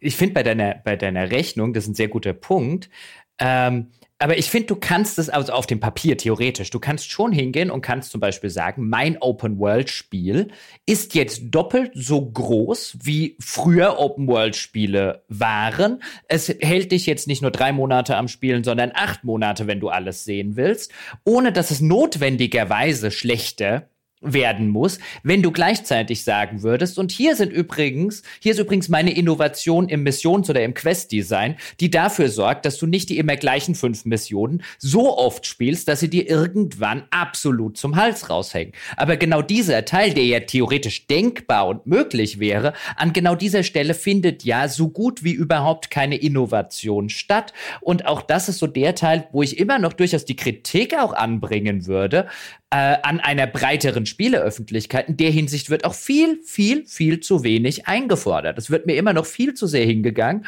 und es wird eben genau das, was André gesagt hat. Die Spiele, das wird ja noch größer werden als sein Vorgänger. Es sind ja immer tolle Newsmeldungen, ja. Jetzt 4-mal so groß wie der Vorgänger, und der Job des Journalisten wäre zu sagen und an dieser Stelle zu sagen, wow, 4-mal so groß wie der Vorgänger. Das bringt mir nur was, wenn es auch an sehr, sehr vielen anderen Stellen Dinge völlig anders macht als der Vorgänger, weil einfach den Vorgänger 4-mal am Stück sozusagen zu spielen, bis er mit seiner Handlung in die Pötte kommt, das wird schlechter sein als der Vorgänger. Aber hier wird halt immer wieder dieser Größenwahn auch bereitwillig weiter reiteriert und viel zu wenig hinterfragt, ist das denn gut? Auch viel zu häufig haben wir immer noch den Fall, dass irgendwo bei einem Pluspunkt irgendwie 100 Stunden Spielzeit steht, wo ich mir einfach sage, nee, das ist nur dann ein Pluspunkt, wenn das 100 geile Stunden sind. Und die wenigsten Spiele haben Mechaniken, die wirklich so lange tragen, ohne dass sie eben Geschmacksverstärker einsetzen müssen, weil sie wissen, ihr Essen schmeckt nicht gut genug, damit man so viel davon konsumiert. Es gibt ja einen Grund, ne, warum diese Uniformität bei bestimmten Mechaniken auch eingetreten ist. Ne? Also die Lootbox hat sich verbreitet, weil sie offensichtlich ein sehr effektives Instrument gewesen ist, um die Leute zum Geldausgeben zu bewegen. Eben weil sie ähnliche Mechanismen benutzt wie Glücksspiele, aber umgekehrt auch jetzt, selbst wenn man einen Schritt zurücktritt und wenn man nur auf Loot-Mechaniken geht, ne, das ist halt das Ding, wenn ich jetzt sowas wie Division oder Destiny oder sonst irgendwas, wenn ich das 30, 40, 50 oder sonst wie viele Stunden gespielt habe, dann kommt halt irgendwann der Punkt wahrscheinlich, wo du dann, das wäre mal eine interessante Untersuchung, wenn es möglich wäre, diese Spiele so in so einer Art A-B-Test den Leuten fortzusetzen und zu sagen, das eine Mal spielst du mit Progression und das andere Mal ohne. Das eine Mal spielst du nur das Spiel und dann schauen wir, wann du aufhörst und abbrichst und keine Lust mehr auf das Spiel hast, und das nächste Mal spielst du eben mit all diesen externen Motivationsfaktoren, wie du kriegst eine neue Rüstung und du kriegst eine bessere Hi und Hühn und Hot. Also, und da weiß ich halt nicht. Und meine Vermutung wäre ganz stark, dass wenn die Leute eben nicht davon gefesselt wären, nochmal 3% mehr Schadensreduktion in ihre Knieschoner zu bekommen, dann, ne, weil das ja selten ist und sonst irgendwas, dann wäre der Ofen schneller aus. Ja, und du hast vor allen Dingen das eine ersetzt mit was anderem. Denn ich würde auch sagen, wenn du zurückguckst, also jetzt bleiben wir zum Beispiel mal bei dem BioWare-Beispiel, weil zu BioWare will ich gleich auch noch was sagen. Wenn du zurückkommst auf einen Mass Effect zum Beispiel, einen Mass Effect, wenn du dieses Experiment machen würdest, ja, spiel mal nur Mass Effect, nur das Kerngameplay und lass die Geschichte weg. Wie viele Leute würden Mass Effect auch nur halb durchspielen? Sehr, sehr wenige Menschen hätten das auch damals, wäre zumindest meine Theorie. Damals hattest du halt, bei so Spielen fungiert halt die Story. Ich will wissen, wie es weitergeht. Ich will die nächste Zwischensequenz sehen. Ich will den nächsten Plot-Twist erleben. Ich will wieder zurück auf Bord meines Raumschiffs und will mit meinen Teammitgliedern, mit meinen Kameraden reden und so weiter. Da übernahm die den Rolle des Motivators und Gameplay war halt zwischendurch, was du gemacht hast, bis die Story weitergegangen ist. Und heute immer mehr Spiele, auch so eine Division 2 oder so, wo ich am Ende als Spieler ja selber gesagt habe, in der Folge, die wir dazu als Bäckerinhalt gemacht haben. Ich weiß irgendwann noch nicht mal, warum ich da überhaupt in diesem Haus rumrenne und auf irgendjemanden draufschieße. Es ist auch vollkommen egal. Dem Spiel ist seine Geschichte und seine Spielwelt letztlich vollkommen egal. Es hat halt all das verändert mit einem oder ersetzt durch ein, ja, du machst das, weil am Ende kriegst du vielleicht eine Waffe, die 3% mehr DPS macht. Und das ist noch viel billigerer Content, den du natürlich auch noch verzufallisieren kannst, um einfach mal ein Wort ganz schnell zu erfinden. Also den kannst du komplett noch randomisen, den kannst du millionenfach wirklich rausscheißen und Leute damit zuscheißen im Vergleich jetzt zu Geschichten, die dann durchaus schon mal jemand schreiben muss und jeder erlebt immer wieder die gleiche. Dass es eigentlich kein Wunder ist, dass sie das eine durch das andere ersetzen, weil das eine ist so viel billiger zu produzieren in einem Umfeld, wo Spiele eh schon immer teurer werden. Ja, leider sehr wirkungsvoll, vor allem dafür, dass oftmals diese Progression auch ein völliger Fake ist, der dich eigentlich gar nicht mächtiger macht, sondern lediglich deine Spielfigur auf dem Level der Gegner hält, die auch immer schwieriger werden, sodass man letztendlich in der Spielerfahrung, abseits vielleicht ein paar neuen Skills, ein paar neuen Zaubersprüchen, Gadgets, je nach Spiel, eigentlich keinen großen Unterschied spürt. Da ist Assassin's Creed Odyssey ja so ein Fall, wo man halt einen Gegner mit ein paar Schwerthieben fertig macht, egal ob man das auf Level 1 mit einem Level 1 Gegner tut oder auf Level 50 mit einem Level 50 Gegner. Diese ganze Progression dahin macht deine Spielfigur eigentlich, die ist komplett überflüssig, aber sie motiviert leider. Wir sind leider so gestrickt. Vielleicht sind die Spiele heutzutage auch einfach nur besser auf die Art und Weise, wie das menschliche Gehirn mit den ganzen Belohnungshormonen und so weiter funktioniert, ausgerichtet. Und da ist offensichtlich keine Innovation nötig oder möglich oder wäre viel zu riskant.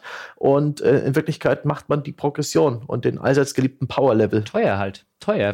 Auch da bleiben wir bei BioWare, weil ich glaube, einer der Gründe, warum BioWare diese Stellenwert eingenommen hat, war natürlich gute Spiele, aber auch, weil sie genau in dem, was du vorhin so, oder was wir vorhin so als Definition oder was erwarten wir von AAA-Spielen, hohe Produktionsvalues. BioWare hatte immer für die Zeit sehr hohe Production-Values, gepaart mit durchaus komplexen Rollenspielen. Jetzt vielleicht nicht unbedingt ein erstes Mass Effect, aber einen Dragon Age Origins, einen Knights of the Old Republic und.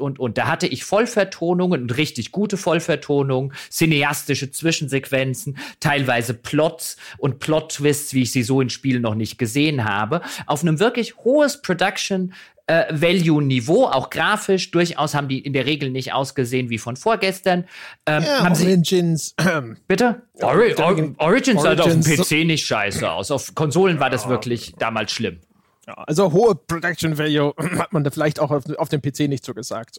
Also niedrige Production Value hat ihm, glaube ich, niemand nachgesagt. Und insbesondere, wenn man das vergleicht mit was es im Genre sonst noch gibt. Natürlich sagen da Leute, hey, kannst ja Pathfinder spielen oder hey, kannst ja die In-Exile-Sachen spielen. Aber auch selbst ich, der diese Spiele mag und die Vorbilder mag und in den 80ern und 90ern diese ganzen Vorbilder rauf und runter gespielt habe. Selbst ich sitze ja davor und denke mir, kann ich das bitte auf hohem Produktionsniveau haben? Das ist einfach geiler.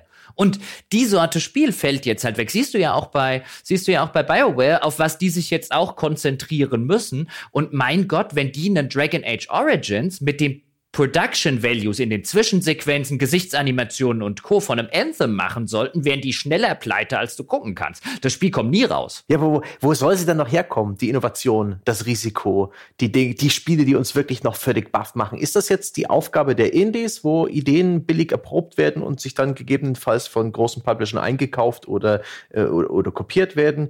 Ist es vielleicht das Feld der First-Party- Entwickler, die von den Publishern eine etwas längere Leine bekommen, die so ein bisschen als Halo-Produkt die eigene Plattform, sei es die Switch oder nächste Nintendo-Konsole, die Xbox oder die aktuelle PlayStation irgendwie hervorheben sollen. Wer traut sich noch? Wer bezahlt das ganze Geld? Wer geht dieses Risiko ein?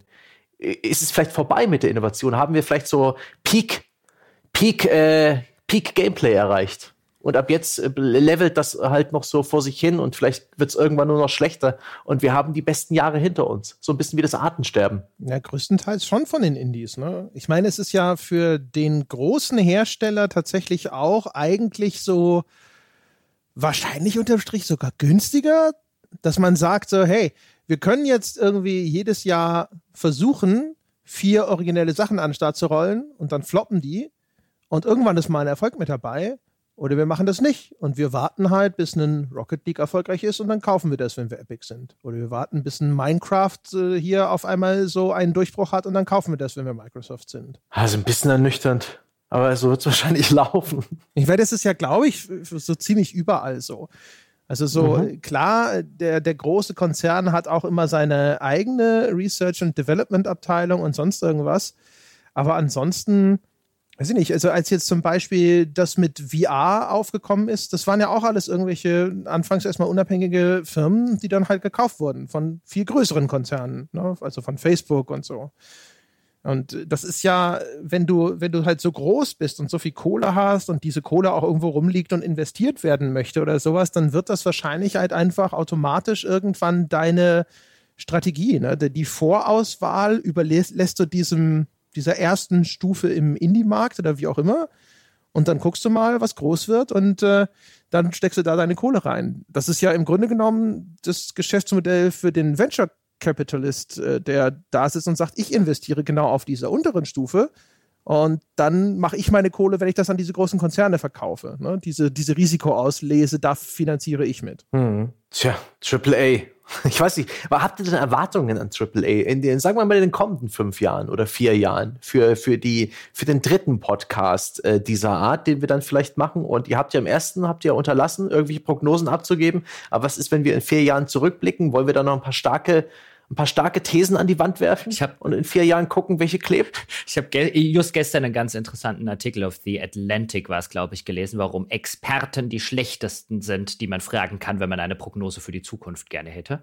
Ja, wenn wir uns jetzt als Experten sehen, sollte man uns also nicht fragen. Und die ganz interessant halt geschildert haben, woran das liegen könnte und so. Ich will aber noch einen Satz zu den Indies und so weiter sagen. Natürlich kann man, ich würde André zustimmen, in naher Zukunft wird das ja wahrscheinlich, sind wir jetzt wieder bei Prognosen, weiter aus dem Indie-Markt kommen müssen, weil es ist nicht unbedingt erkennbar, dass es im AAA-Markt stattfindet. Und selbst wenn der AAA-Markt solche Dinge aufgreift, wie zum Beispiel Battle Royale, was ja als Konzept nicht der AAA-Markt erfunden hat, sondern was wirklich konzeptionell aus dem Indie-Bereich entstanden ist und heute als der Mainstream schlechthin gilt, ist das ja auch schnell wieder in der öffentlichen Wahrnehmung auch schon längst nicht mehr mutig oder originell und so weiter, sondern heute sitzen ja alle da und sagen, oh, das nächste Battle Royale-Spiel. Mhm. In welcher Rekordzeit das vom Indie-Darling zu, das ist ja der größte Mainstream-Establishment, den man sich vorstellen kann, geworden ist eigentlich auch schon wieder bemerkenswert, TM. Aber vielleicht müssen wir auch einfach an den Punkt kommen, dass der Grund wegfällt, warum Indies innovativ sind. Weil Indies sind ja nicht deswegen innovativ, weil kein böser, großer Darth Vader EA-Konzern hinten dran steht. Konzerne sind ja nicht per Definition risikounwillig, auch wenn sie vielleicht nicht ganz so risikofreudig sind, sondern aus strukturellen Gründen. Der Indie muss originell sein in seiner Spielidee, weil er sonst nicht auffällt. Weil mit Production Values kann er gegen AAA halt nicht anstinken. Der Indie muss halt in irgendeiner Form ein originelles Spiel machen oder ein komplett konservatives, wie wir es teilweise auch genannt haben, um aus diesem Mainstream und aus diesem Establishment herauszustechen. Wenn du das wegnehmen würdest, es wäre ja theoretisch denkbar, dass sich in 5 Jahren so viele Prozesse bei der Entwicklung eines AAA-Open-World-Spiels automatisieren lassen, ja, dass du die ganzen Level-Designer nicht mehr brauchst oder auf 10% eindampfen kannst und so weiter und so fort, weil wir technisch so weit sind, das automatisch machen zu lassen, dass du plötzlich, und auch so Gesichtsanimationen und Co., man sieht ja heute, was so mit Deepfakes und Co. alles möglich ist, vielleicht sind wir in 5 Jahren an einem Punkt, wo das alles gar nicht mehr sonderlich viel Manpower kostet, gar nicht mehr sonderlich teuer ist, weil du dir die ganzen Himmel vielen Mitarbeiter sparen kannst. Und plötzlich hat ein AAA-Entwickler wieder ein gerütteltes Maß an Anforderungen, originell zu sein, um herauszustechen, weil technisch kann er nicht mehr herausstechen. Das ist schon witzig. Open World ist das eine große Genre, wo sich die Indies schwer tun. Es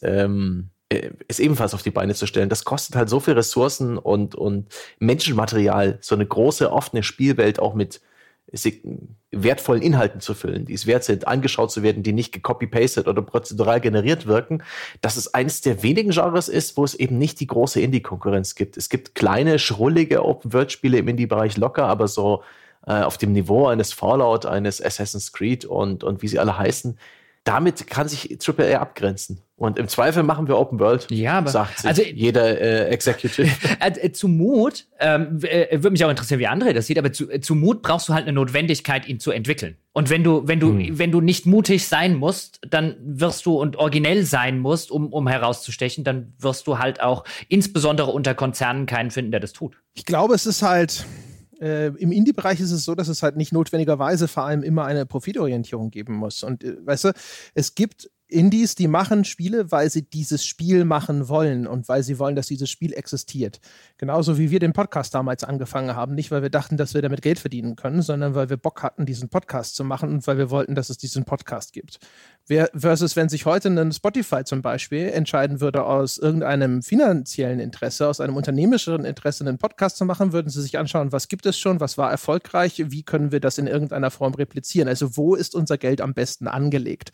Das heißt, sobald die finanzielle Erwägung eine Rolle spielt, ändern sich die Maßgaben. Deswegen gibt es ja im Indie-Bereich auch unglaublich viele Copycats, weil natürlich auch viele Indie-Unternehmen operieren und sagen, wir müssen halt gucken, dass die Kohle reinkommt. Und wir operieren hier nicht nur nach Lust und Laune.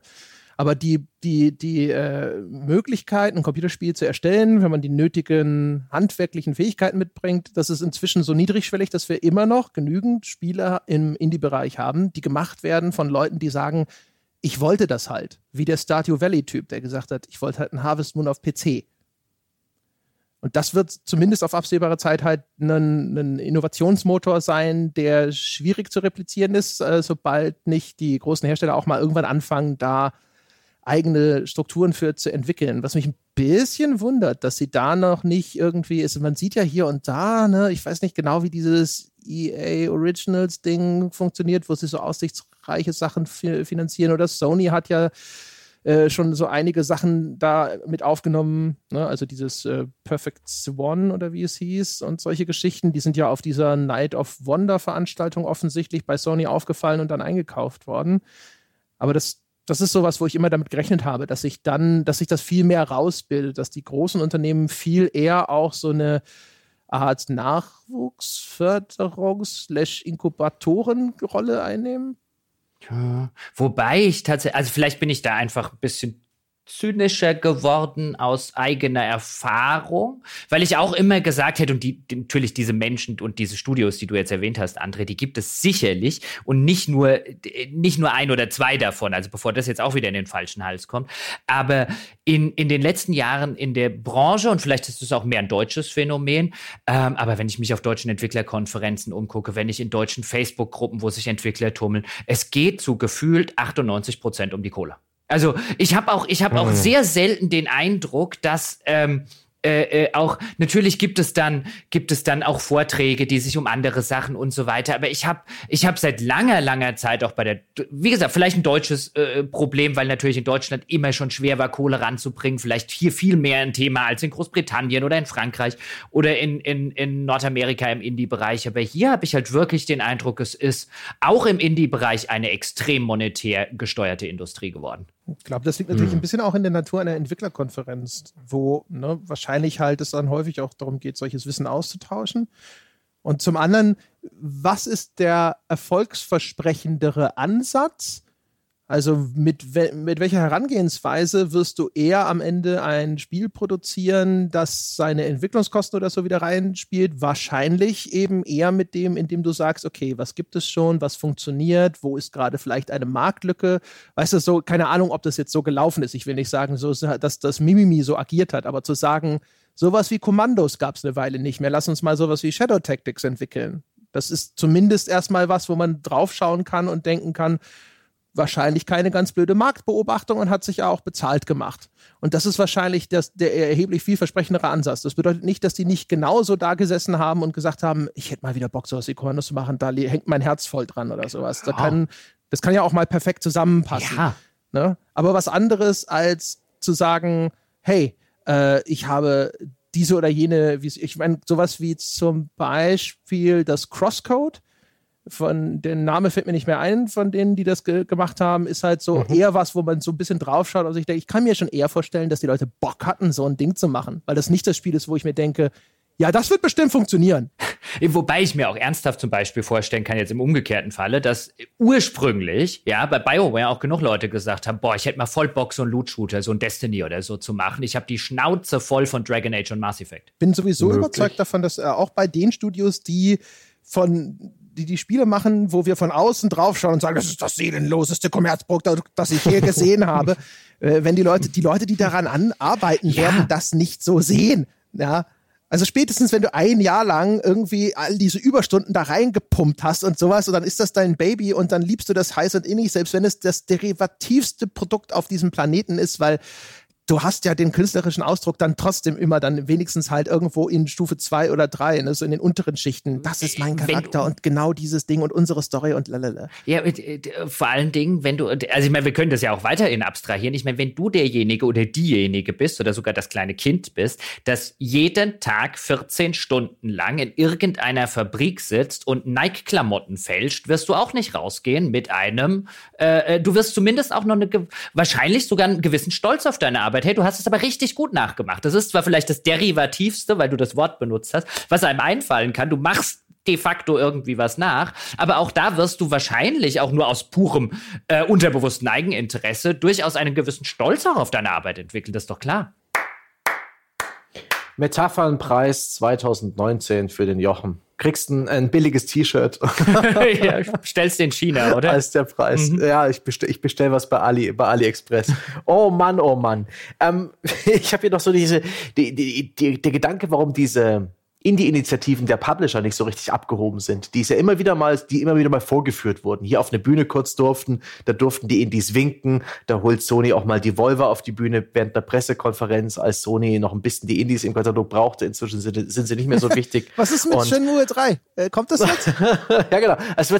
Die werden kurz auf die Bühne geholt, wenn es passt, aber in Wirklichkeit kann man sagen, ist schon ein bisschen ein Feigenblatt, was sie sich da vorhalten, und B, ist es aber auch vielleicht einfach nur von der Statistik, von der Wahrscheinlichkeit einfach viel völliger Unsinn, eigene Indie-Projekte durchzuziehen. Immer wieder mal gibt es da ja mal eins aus dem Hause Ubisoft, gab es ja auch dieses Child of Light und diesen Erste Weltkriegs-Ding, Valiant Hearts, als eigene Indie-Produkte. Aber wenn ich mir das vorstelle, du lässt deine eigenen Teams so ein bisschen Freilauf, die dürfen eigene Projekte pitchen, Prototypen bauen, du siebst sie auf die 5 Besten aus, entwickelst sie ein bisschen weiter, kappst dann auch irgendwann welche runter.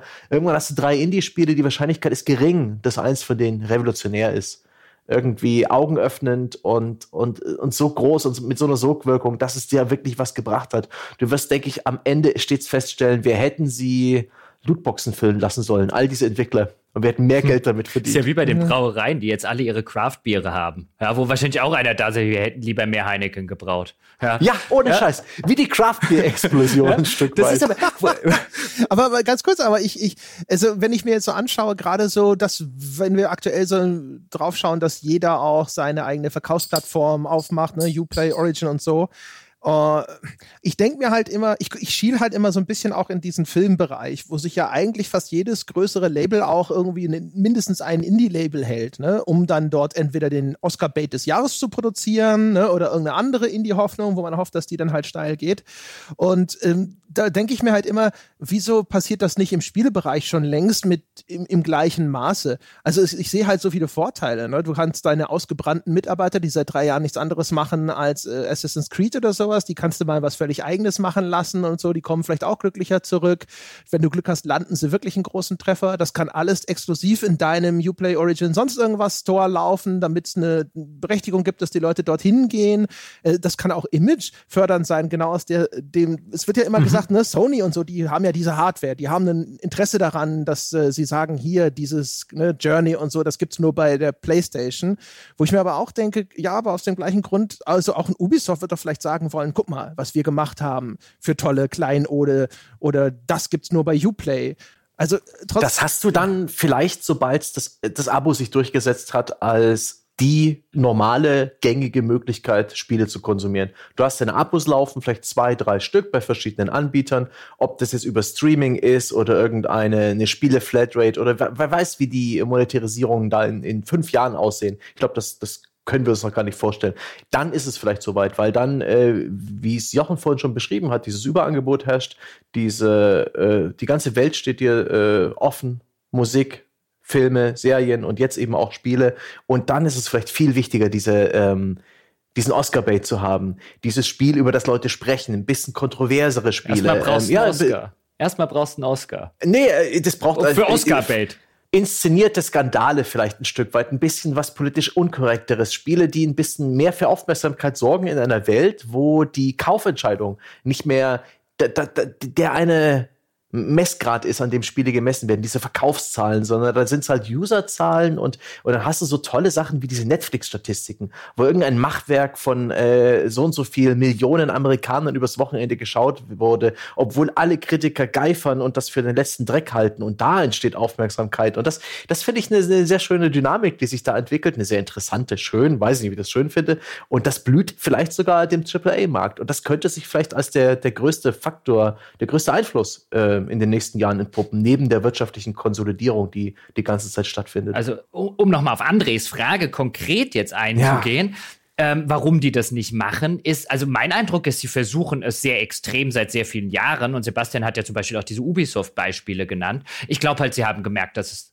es so nicht funktioniert. Und es funktioniert ja gibt auch Ausnahmen, so ein Way Out oder so, aber selbst ein Way Out, da reden wir nicht über einen Terraria, da reden wir nicht über einen Minecraft, da reden wir auch nicht über einen Stardew Valley zum Beispiel.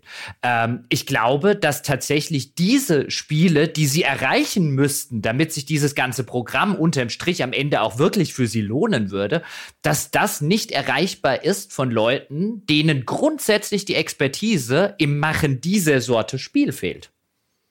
Ich glaube, das sind 2 völlig unterschiedliche Anforderungen, die dort einfach existieren. Wer seine Expertise im wir machen AAA-Spiele hat, ich glaube, dem fehlt ganz grundsätzlich die Herangehensweise und vielleicht auch das ganze Mindset. Nicht mal, weil man zu blöd ist oder zu kommerziell oder sonst irgendwas, sondern weil man nicht das Mindset haben wird, diesen Hit zu landen, der dann so durch die Decke geht und vielleicht ein neues Genre begründet, weil man über solche Sachen wahrscheinlich in der Position einfach nicht nachdenken würde, beziehungsweise da auch im internen Greenlight-Prozess sagen würde, was soll denn das sein? Nee, orientier dich mal an Stardew Valley. Ich weiß nicht, also wenn diese wenigen Fallbeispiele schon das gewesen sind, wo sie gesagt haben, okay, wir haben es probiert, das geht nicht, dann das wäre schon sehr erstaunlich kurzatmig und zum anderen, dass das Mindset da nicht vorhanden ist, also vielleicht im Konzern sozusagen, aber die Menschen, viele von diesen Indie-Erfolgen sind ja produziert von Leuten. So, weißt du, ehemaliger Ubisoft-Mitarbeiter XY hat jenen Erfolg gemacht und sowas. Also die Leute haben sie schon, die sowas machen können. Ja, er musste halt, die Frage ist halt, wie dringend war es notwendig, dass er ehemalig wird? ja, genau. Also es kann natürlich sein, dass die Struktur sowas tatsächlich dann erstickt. Aber das nicht herstellbar sein soll? Also ich meine, die Sache ist ja die, also wir können es ja bei uns auch sehen, wie notwendig war es für diesen Podcast, dass wir ehemalige GameStar-Mitarbeiter sind. Na, wir haben ihn angefangen, da war ich noch GameStar-Mitarbeiter. Ja, aber natürlich, aber jetzt als Projekt hätten wir uns ausklinken dürfen aus den ganzen GameStar-Prozessen und sagen, wir machen hier jetzt einen unabhängigen Spiele-Podcast. Ich würde auch übrigens gerne keine Testmuster mehr annehmen und so weiter und so fort. Ich glaube, dass das in der Struktur, und das meine ich überhaupt nicht als Angriff jetzt auf die Kollegen oder auf die Organisation, ich glaube, das wäre in der Struktur einfach, wäre dieser Podcast nicht machbar. Das ist natürlich so ein Ding, weißt du, was wäre der Pitch gewesen? Glaubt ihr, dass er damit Geld verdient? Nö. Und du willst jetzt nur noch das machen? Aha. Das ist halt so wahrscheinlich so. Ja, aber vielleicht. Dann kommst du wieder, wenn du willst. Ne? Ja, aber genau das hast du doch vorhin noch selber gesagt, ist vielleicht notwendig für das Mindset, dass eben Leute, wie du hattest ja vorher das Beispiel gebracht für Menschen, die halt einfach nur Dinge machen wollen, um sie gemacht zu haben. Und wenn das natürlich nicht geht, aber in deinen eigenen Augen einer der Grundpfeiler ist, damit so etwas existiert, dann wird das eine und das andere nicht zusammenkommen. Ja, aber wenn, also da reden wir natürlich über Unternehmen, die finanzkräftig genug wären, um sich tatsächlich was zu erlauben, wo man sagt so, okay, ja, wahrscheinlich wird das ein reines Verlustgeschäft sein. Oh gut, also ich würde jetzt auch sagen, also theoretisch hätte sich garantiert auch eine GameStar uns beide leisten können, die ein riesiges Verlustgeschäft machen. Wahrscheinlich hätte man sogar sagen können, ja, wenn die beide der Meinung sind, ist es vielleicht gar keine, ist vielleicht nicht die allerdümmste Idee, die ich je gehört habe, sondern nur Top 3 oder so. Also gehen tut das schon, aber es wird halt, also wie gesagt, deswegen meine ich es nicht als Vorwurf, ich hätte es garantiert als irgendwie GameStar-Verlagsleiter auch nicht erlaubt.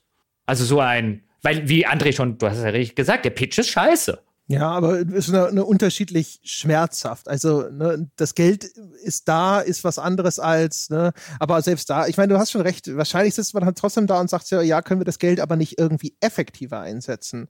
Und wahrscheinlich ist dann unterm Strich so ein Ding so, hey, wenn wir das aber noch zusätzlich in die, keine Ahnung, die Content-Marketing-Kampagne zum nächsten großen Release stecken, verdienen wir tatsächlich mehr damit.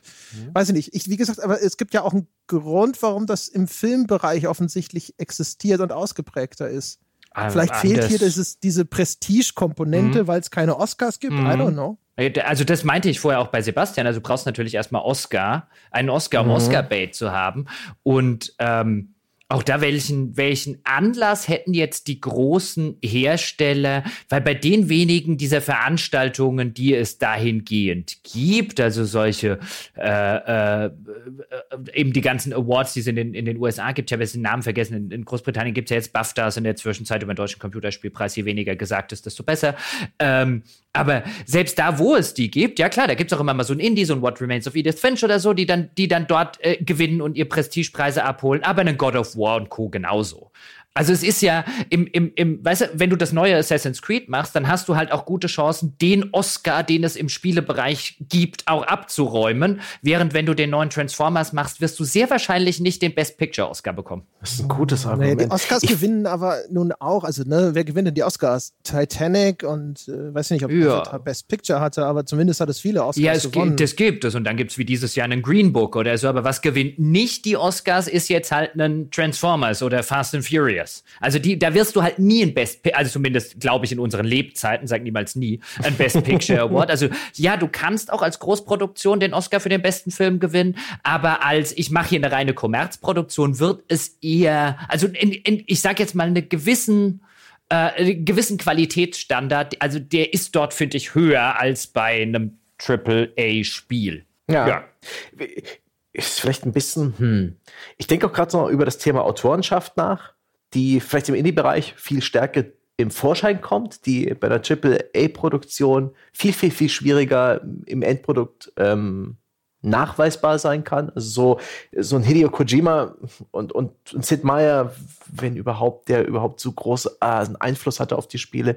Bei Filmen ist es deutlich stärker ausgeprägt. Der Regisseur, vielleicht auch der Drehbuchautor, der ist Aushängeschild seiner Spiele. Und im Spielemarkt, glaube ich, für einen AAA-Publisher, wo dann auch irgendwann Anzugträger Entscheidungen treffen, wo irgendwann relativ früh geprüft wird, ist das überhaupt realisierbar, wo die Prozessmanager dann auch aufgeregt durch die Gegend laufen, ist es da vielleicht gar nicht so einfach für Spiele, dass die wirklich diese Autorenschaft haben. Muss man da vielleicht in den Indie-Bereich gucken, dass die Vision einzelner Menschen, die dann vielleicht auch das interessantere Produkt darstellt, überhaupt hervortreten kann. Ist das denn überhaupt im Filmbereich noch so? Ich wollte gerade sagen, das ist besser vermarktet vor allem. Ja. Ne, der Regisseur, dem alles zugeschrieben wird. Wes Anderson hat seinen Stil. Ja, aber auch da. Ja, und die Gondry, also Michel Gondry hat auch einen Stil, den ich sehr mag. Also es gibt, aber es ist auch nicht gerade die Masse. Ja, die sind auch anders gewachsen, aber jetzt mal ganz im Ernst. Also wir reden in der Industrie immer so viel von,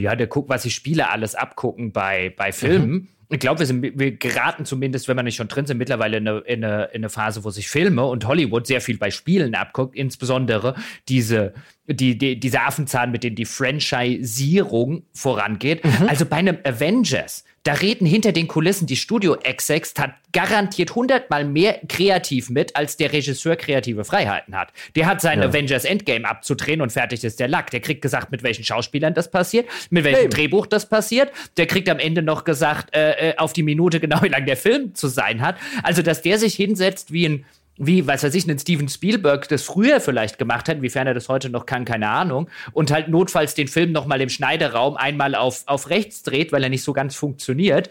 Ich glaube, die Zeiten sind zumindest bei diesen großen Franchise-Produktionen längst rum. Die vermarkten das, wie André gesagt hat, cleverer. Dann steht halt trotzdem der Regisseur, der am Ende längst nicht mehr so viel Macht hatte wie Regisseure, in dem Bild, das die Menschen von ihnen vielleicht da draußen noch haben und wie es vor 20 Jahren der Fall war, der steht dann trotzdem bei einer Comic-Con, ja, und gibt die Pressekonferenz. Aber ich glaube, das ist längst an dem Punkt, wo der hinter den Kulissen die Regisseure sagen würden, ey, mein Job war es nur noch, dafür zu sorgen, dass die Szenen abgedreht wurden. Ja, also je nachdem, wer du bist, ne? Wenn du wahrscheinlich hier Steven Spielberg bist, ist vielleicht nochmal was anderes. Aber ich meine, wie oft haben wir inzwischen schon gehört, ja, da gab es nochmal Reshoots, weil dieses oder jenes ist halt bei der Fokusgruppe durchgefallen und ähnliches. Aber immerhin, in dem Bereich, finde ich, gibt es diese Autorenschaft schon ein Stück mehr. Da gibt es die Macher von. Und wenn der Macher von FTL mit seinem Into the Breach um die Ecke kommt, dann werde ich hellhörig. Es sind bloß zwei Typen. Da ist eine gewisse Autorenschaft, ein gewisses Talent bei mir verbucht. Und ich sehe das auch in dem neuen Produkt. Und da bin ich sehr viel empfänglicher für diese Vermarktung.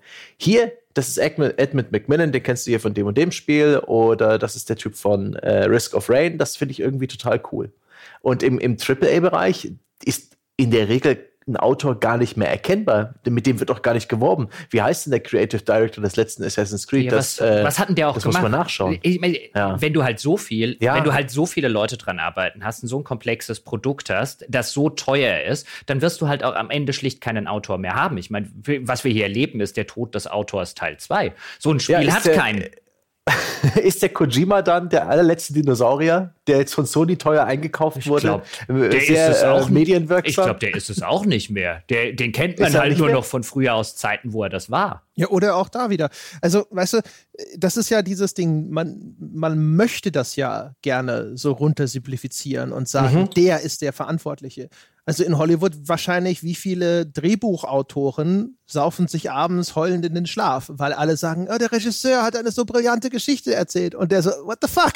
Das habe ich mir ausgedacht. Weil das wird alles auf diese eine Figur runtergeschmolzen. Ja. Und es gibt ein paar Leute, die diesen Trick tatsächlich geschafft haben. Ne? Die Molyneux, die Kojimas und sonst irgendwas. Aber wahrscheinlich ist halt sehr häufig auch da eine Zuschreibung vorhanden, wo man hinterher sagen muss, so war es aber gar nicht. Ja, also was hat derjenige denn hinterher wirklich konkret getan? Also bei sowas wie Ken Levine oder sowas sitzen wir noch da und bilden uns ein, okay, wir wissen, er hat wenigstens diese ganzen Geschichten selber geschrieben und das ist sozusagen dieses Merkmal, diese Handschrift und so. Aber wie viele sitzen da und sagen so, das ist ja typisch Ken Levine, und irgendein Art Director rastet irgendwo aus und sagt sich, what the fuck, das hat mit Ken Levine nichts zu tun. Ja, schon witzig, ob das eine große Illusion ist, überhaupt der Gedanke dieser Autorenschaft. Auch wenn ich an Japan denke, an Suda51, an Swery oder an den Typen hinter Nier Automata, wenn man das so ausspricht. Ja, vor allem. Diesen Namen jetzt. Vor allen Dingen auch im Filmbereich gehen wir ja von Dingen aus, wo man dann zumindest, wenn man sich entsprechend mit einigen Aspekten beschäftigt, dann vielleicht durchaus hinterfragen könnte, ob halt einfach so dieses, ja, im Filmbereich ist es auch so, ob das tatsächlich so stimmt und schon immer gestimmt hat, wie man jetzt denkt. Also es gibt ja ein relativ berühmtes Beispiel von dem Regisseur Michael Cimino, da glaube ich ausgesprochen, der damals The Deer Hunter gedreht hat. Und dann später so einen riesen Western-Flop, ich glaube, The Heaven's Gate hieß der, Kritik durchgefallen und so weiter. Und der ja nach einiger Leute Erzählung, so im Nachgang, so die Ära der mächtigen Regisseure beendet hat. So ab da haben die Filmstudios gesagt, so viel Freiheiten bekommt ein Regisseur von uns nicht mehr, bevor der uns das nächste Heaven's Gate dorthin setzt. Und das sozusagen schon seit der damaligen Zeit, so dieses alte Klischee des Regisseurs, der notfalls noch das halbe Set nachbauen lässt, weil ihm am Himmel eine Wolke nicht gefallen hat, dass es das so in dieser Form, wie wir das heute auch immer noch gerne wahrnehmen, schon seit den 80ern eigentlich nicht mehr so wirklich geht, die aber vielleicht ein bisschen cleverer waren, ohne das so sehr in die Öffentlichkeit zu stellen, weil sie halt wussten, sie brauchen halt immer noch den sie nachher in die Presse setzen können. Ja, und die ziehen ja heutzutage häufig quasi mit Truppen durch die Lande. Also bekannter Regisseur XY bringt ja häufig dann auch mit, keine Ahnung, den Director of Photography, mit dem er immer zusammenarbeitet oder sonst was, häufig sogar inzwischen ganze Produktionsfirmen oder sowas, weißt du? Du hast ja bei Ridley Scott und sonst irgendwas ist ja dann häufig meistens einfach deren ganze Produktionsfirma oder auch bei Peter Jackson mit Veta und so sogar ein ganzes Effektstudio noch hinten dran. Und dann ist es klar, dass man da sitzt und sagt so, ja, das ist ja genau deren Handschrift, weil wahrscheinlich ein ganzer Tross von Leuten automatisch auch immer mitkommt. Ja, und weil du natürlich den Fall hast, sowohl bei Filmen als auch bei Spielen in der Zwischenzeit, so unfassbar teuer, wie das geworden ist, wenn du es auf einem einigermaßen Produktionsniveau machen möchtest, sind automatisch so viele Menschen involviert, natürlich, wie du gesagt hast, der Produktionsfirma und Co., aber auch Außenstehende, die ganze Crew. Ich meine, guck dir mal heute Filmcredits an und vergleich die mal mit Filmcredits von vor 30 Jahren oder so. Die hören ja auch heute gar nicht mehr auf. Bei Spielen ist es teilweise ähnlich. Und diese Autorenschaft oder dieser Begriff, den Sebastian jetzt in den Raum geworfen hat, der kommt ja ursprünglich wirklich daher, dass ein Mensch, ein Mann oder eine Frau da gesessen haben und ein Buch geschrieben haben. Das geht bis heute noch. Der Einzige, der dort Zeit, Mühe und Tränen rein investieren muss, zumindest bis das erste Manuskript mal fertig ist, ist halt derjenige, der es gemacht hat.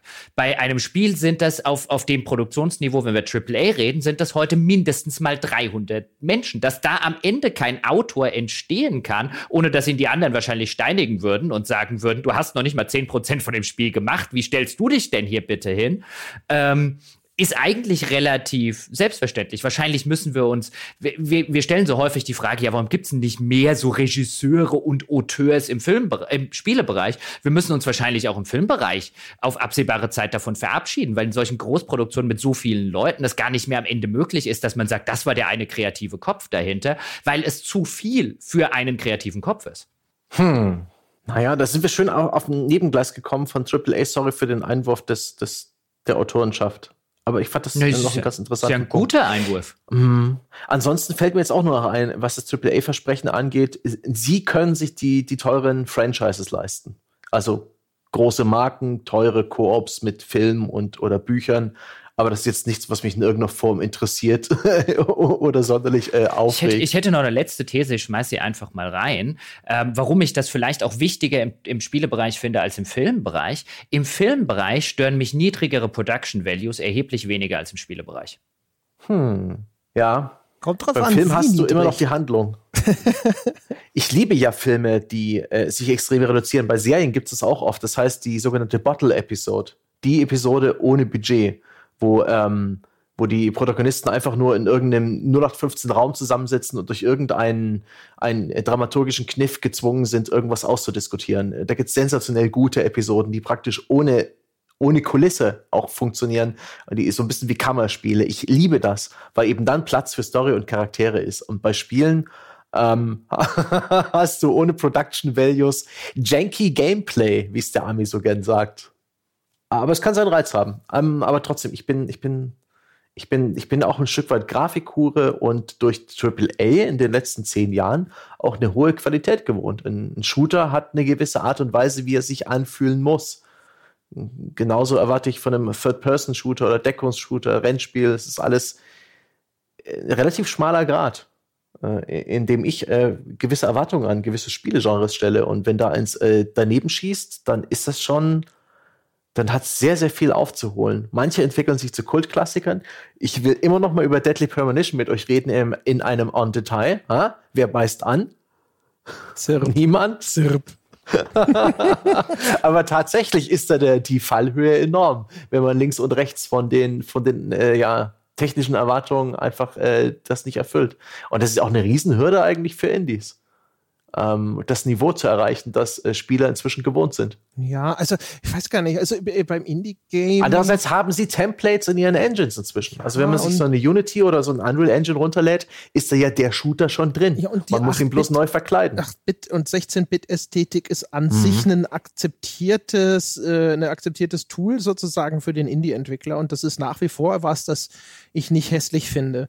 Also ehrlich gesagt, ich fremdel eher mit dem Film oder der Serie, in dem schlechte Ausleuchtung oder sonst irgendwas unterwegs ist. Da bin ich viel eher derjenige, der dann sagt so, nee, danke. Oder versuche es erst gar nicht. Während bei Computerspielen gibt es eine ganze Reihe von vergleichsweise günstig herstellbaren visuellen Stilen, die für mich eher akzeptabel sind, glaube ich.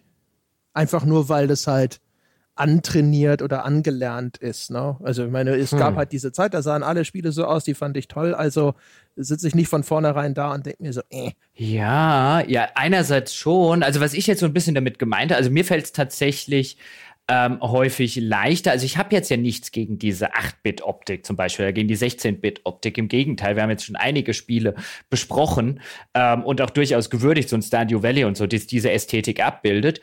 Aber jetzt, wenn heute noch mal irgendwie ein Rollenspiel mit der Ästhetik, also wenn du mich fragen würdest, auf was hast du mehr Bock? Auf ein Final Fantasy VII Remake, ja, in aktueller Next-Gen-Optik, ja, oder auf ein 16-Bit oder Rollenspiel im 8-Bit-Look, würde ich sagen, ich hätte mal wieder richtig Bock auf ein geil aussehendes Final Fantasy. Also einfach so bei Spielen finde ich so hohe Production Values. Also auch ein anderes Beispiel, ich lese, wenn ich es machen muss, mache ich es jetzt halt noch, aber Dialoge lesen, nee, ich will auch keine Stummfilme mehr gucken, wenn es sich vermeiden lässt. Die kann man vertonen, bitte. Und die kann man gut vertonen mit professionellen Sprechern. Ich finde, das ist ein Mehrwert. Und das ist ich will jetzt nicht sagen, wenn jetzt das nächste Spiel kommt, dass ich es kritisieren würde. Natürlich häufig sagt man dann zum Beispiel auch entsprechende Produktionsumfeld, entsprechende Budgets und so weiter. Es kann auch nach wie vor gute Spiele mit unvertonten Dialogen geben, aber vertonte Dialoge finde ich besser. Wenn sie gut vertont sind und gut geschrieben sind, natürlich. Aber, ja. Also deswegen sagte ich, das ist ein bisschen die Frage, was man meint. Also ein Film, der keine Effektschlacht mit Monsterbudget ist oder sowas, aber eben dann trotzdem auf einem gewissen gehobenen Niveau ist in seiner ganzen Inszenierung und sowas, da glaube ich schon, dass der eher funktioniert als so ein Computerspiel, das so ein bisschen sich zwischen die Stühle setzt oder sowas. Aber ein Film, der für seine Begriffe sozusagen auch billig ist in der Inszenierung, ist eher was, womit ich, glaube ich, mehr Probleme habe, als mit den Mechanismen, die die Computerspielebranche für ihre Version von billig gefunden hat. Boah, aber ich weiß nicht, ich schaue mir dann lieber so einen absolut billigen Film an, wie zum Beispiel, ich weiß nicht, ob ihr den kennt, A Man from Earth. Ja. 4 Leute sitzen in einem Zimmer und reden. Voll overrated. Ich mochte ihn, aber mein Gott, vielleicht bin ich einfach nur ein Gullible-Idiot. War so ein One-Trick-Pony, so Twist am Schluss. Ich bin jetzt gerade mit diesem Bier fertig. Ja, der Geschmack von geröstetem Schinken oder geräuchertem Schinken entzieht sich langsam meiner Nase und jetzt kommst du mir mit der Filmversion davon. Ja, nee, alles gut. Ja, gerösteter Schinken, aber das schaue ich mir lieber an. Der Film ist so wie ein Abendschlenkerler. Ja, touché, die Meinung könnt ihr gerne haben, aber ich trinke lieber dieses Schlenkerler, als dass ich ein Text-Adventure spiele. Sagen wir es mal so. Das Äquivalent dieses Films. Das kommt auf das Text-Adventure an, wahrscheinlich. Also, nee, eigentlich nicht. Aber du bist in guter Gesellschaft, den finden viele sehr toll. Da wird es jetzt mehr Leute geben, die sagen, wie kann man den denn so doof finden? Ich wäre absolut zufrieden damit, wenn sich jetzt eine hitzige Debatte ausschließlich um diesen Punkt entbricht in den Kommentaren zu diesem Podcast. Ich könnte noch einen draufsetzen. Ich habe Redebedarf. Generell müssen wir mal im $10-Goodie oder so machen. Ich habe am Sonntag, letzte Woche Sonntag, zum ersten Mal seit mindestens 15 Jahren einen Tatort geguckt. Und den gucken ja anscheinend auch noch viele Leute gerne. Den schauen auch viele Leute, die haben auch oft eine Meinung dazu. Gerade ein regionaler Tatort ist auch das Gesprächsstoff überhaupt. Es gibt jetzt schon 3 Franken-Tatorte, wenn du in einer Firma in Nürnberg arbeitest oder im Umland, musst du den gesehen haben, weil es wird eine Woche drüber gesprochen. Es ist total interessant. Ich wusste zum Beispiel nicht mehr, dass man nicht mehr schauspielern muss, wenn man dort im Ensemble ist. Ich wusste auch nicht mehr, dass man offensichtlich, dass man Drehbücher irgendwie, dass die keinen Sinn mehr ergeben müssen und so weiter. Also was ich da gesehen habe, war, ich saß so davor und habe mir das nicht euer Ernst. Haben sie wahrscheinlich noch so die alten Drehbücher aus dem Nachlass von Hans W. Geißendörfer bis heute. Das war wirklich so auf dem Niveau. Ich habe mich sofort an dieses berühmte Zitat von George sag ich schon, wie hieß der denn gleich? Nicht George. George Lucas war der andere. Harrison Ford, der ja mal zu George Lucas, was die Dialoge angeht, gesagt hat, George, die Scheiße kannst du vielleicht schreiben, aber du wirst keinen finden, der sie sagen kann. Und jetzt habe ich gedacht, doch, man findet sie. Ja, also die haben teilweise Dinge gesagt in diesem Film. Also das war völlig entsetzt, aber jetzt können auch die ganzen Tatort-Fans noch auf mich draufhauen. Das war auch noch der Frankfurt-Tatort und er hat in Kassel gespielt. Eieiei. Mhm. Und sie fanden den Lokalkolorit auch total lustig, wo ich mir gedacht habe, das jetzt nicht, ihr macht jetzt nicht gerade Scherze, dass der Frankfurter keine Lust hat, in Kassel zu ermitteln, oder? Doch. Die hat kein Klischee ausgelassen. Ja, also wie ihr feststellt, haben wir den offiziellen Bereich des Podcasts verlassen. Ich habe 0,5 Liter Rauchbier getrunken, ja. Dass ich mich überhaupt noch dran erinnere, was ich vorgestern gemacht habe, ist schon... Also sind wir in dieser Ursprungsfolge, der Folge 2, auch total hart abgeschwiffen, die meiste Zeit. Das heißt, es ist eigentlich nur der Beweis, wir können es immer noch, ja. Außerdem, Jochen, gestern, nicht vorgestern. Siehste? War der Tatort. Siehste? Ja, hat mich schon einen Tag gekostet, das Rauchbier. Oh Gott. Voll das Blackout-Bier. Oh Gott. Naja, also dann würde ich sagen, ist das der richtige Moment, ja, um Jochen die Rekonvaleszenz von diesem Bier zu ermöglichen und den Rest der Welt von diesem Podcast sozusagen. Meine Damen und Herren, aber bevor Sie sich auf die Couch legen, ja, um sich hiervon zu erholen, könnten Sie ja vielleicht noch mal ganz kurz auf iTunes vorbeischauen und uns die wohlverdiente 5-Sterne-Wertung angedeihen zu lassen.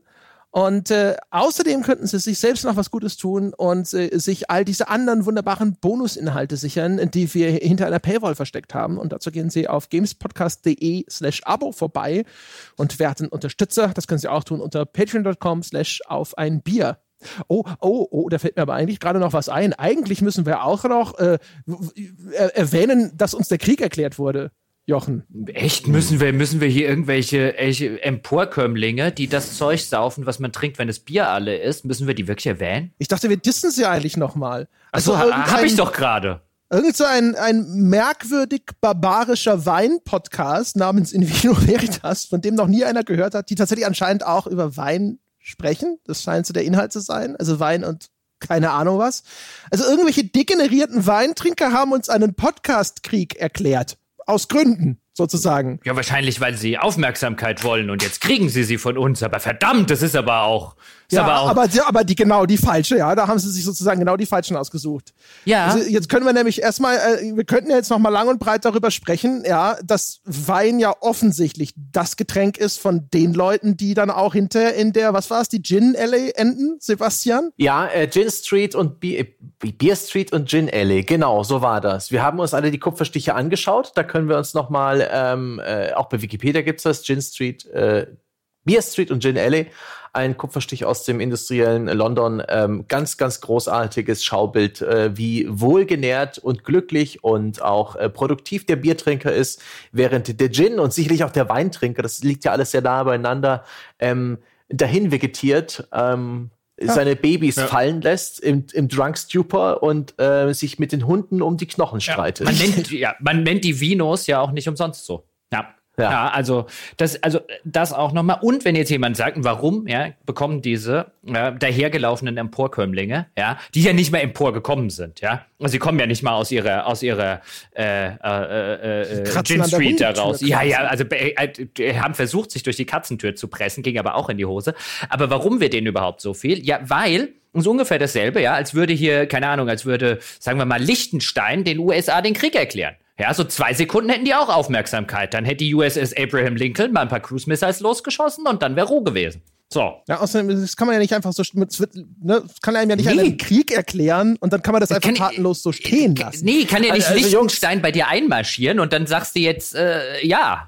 So. Irgendwo auf der Couch schlafen. Ja, wenn du dich versiehst, kampieren sie bei dem Vorgarten oder so. Wie sieht das aus? Was sagen die Nachbarn? Nochmal. Ja, und die schleppen ja auch Krankheiten ein. Ja, das ist richtig. Also erstens bin ich Pazifist und zweitens muss ich dringend aufs Klo. Deswegen, ich für meinen Teil verabschiede mich aus diesem völlig überflüssigen Appendix, ja. Liebe Leute, ab jetzt sinkt das Niveau nochmal auf Double A. Macht's gut. Na gut. Also gut, meine Damen und Herren, das ist gewesen sein für diese Woche. Besuchen Sie uns unter forum.gamespodcast.de. Wir hören uns nächste Woche wieder. Bis dahin.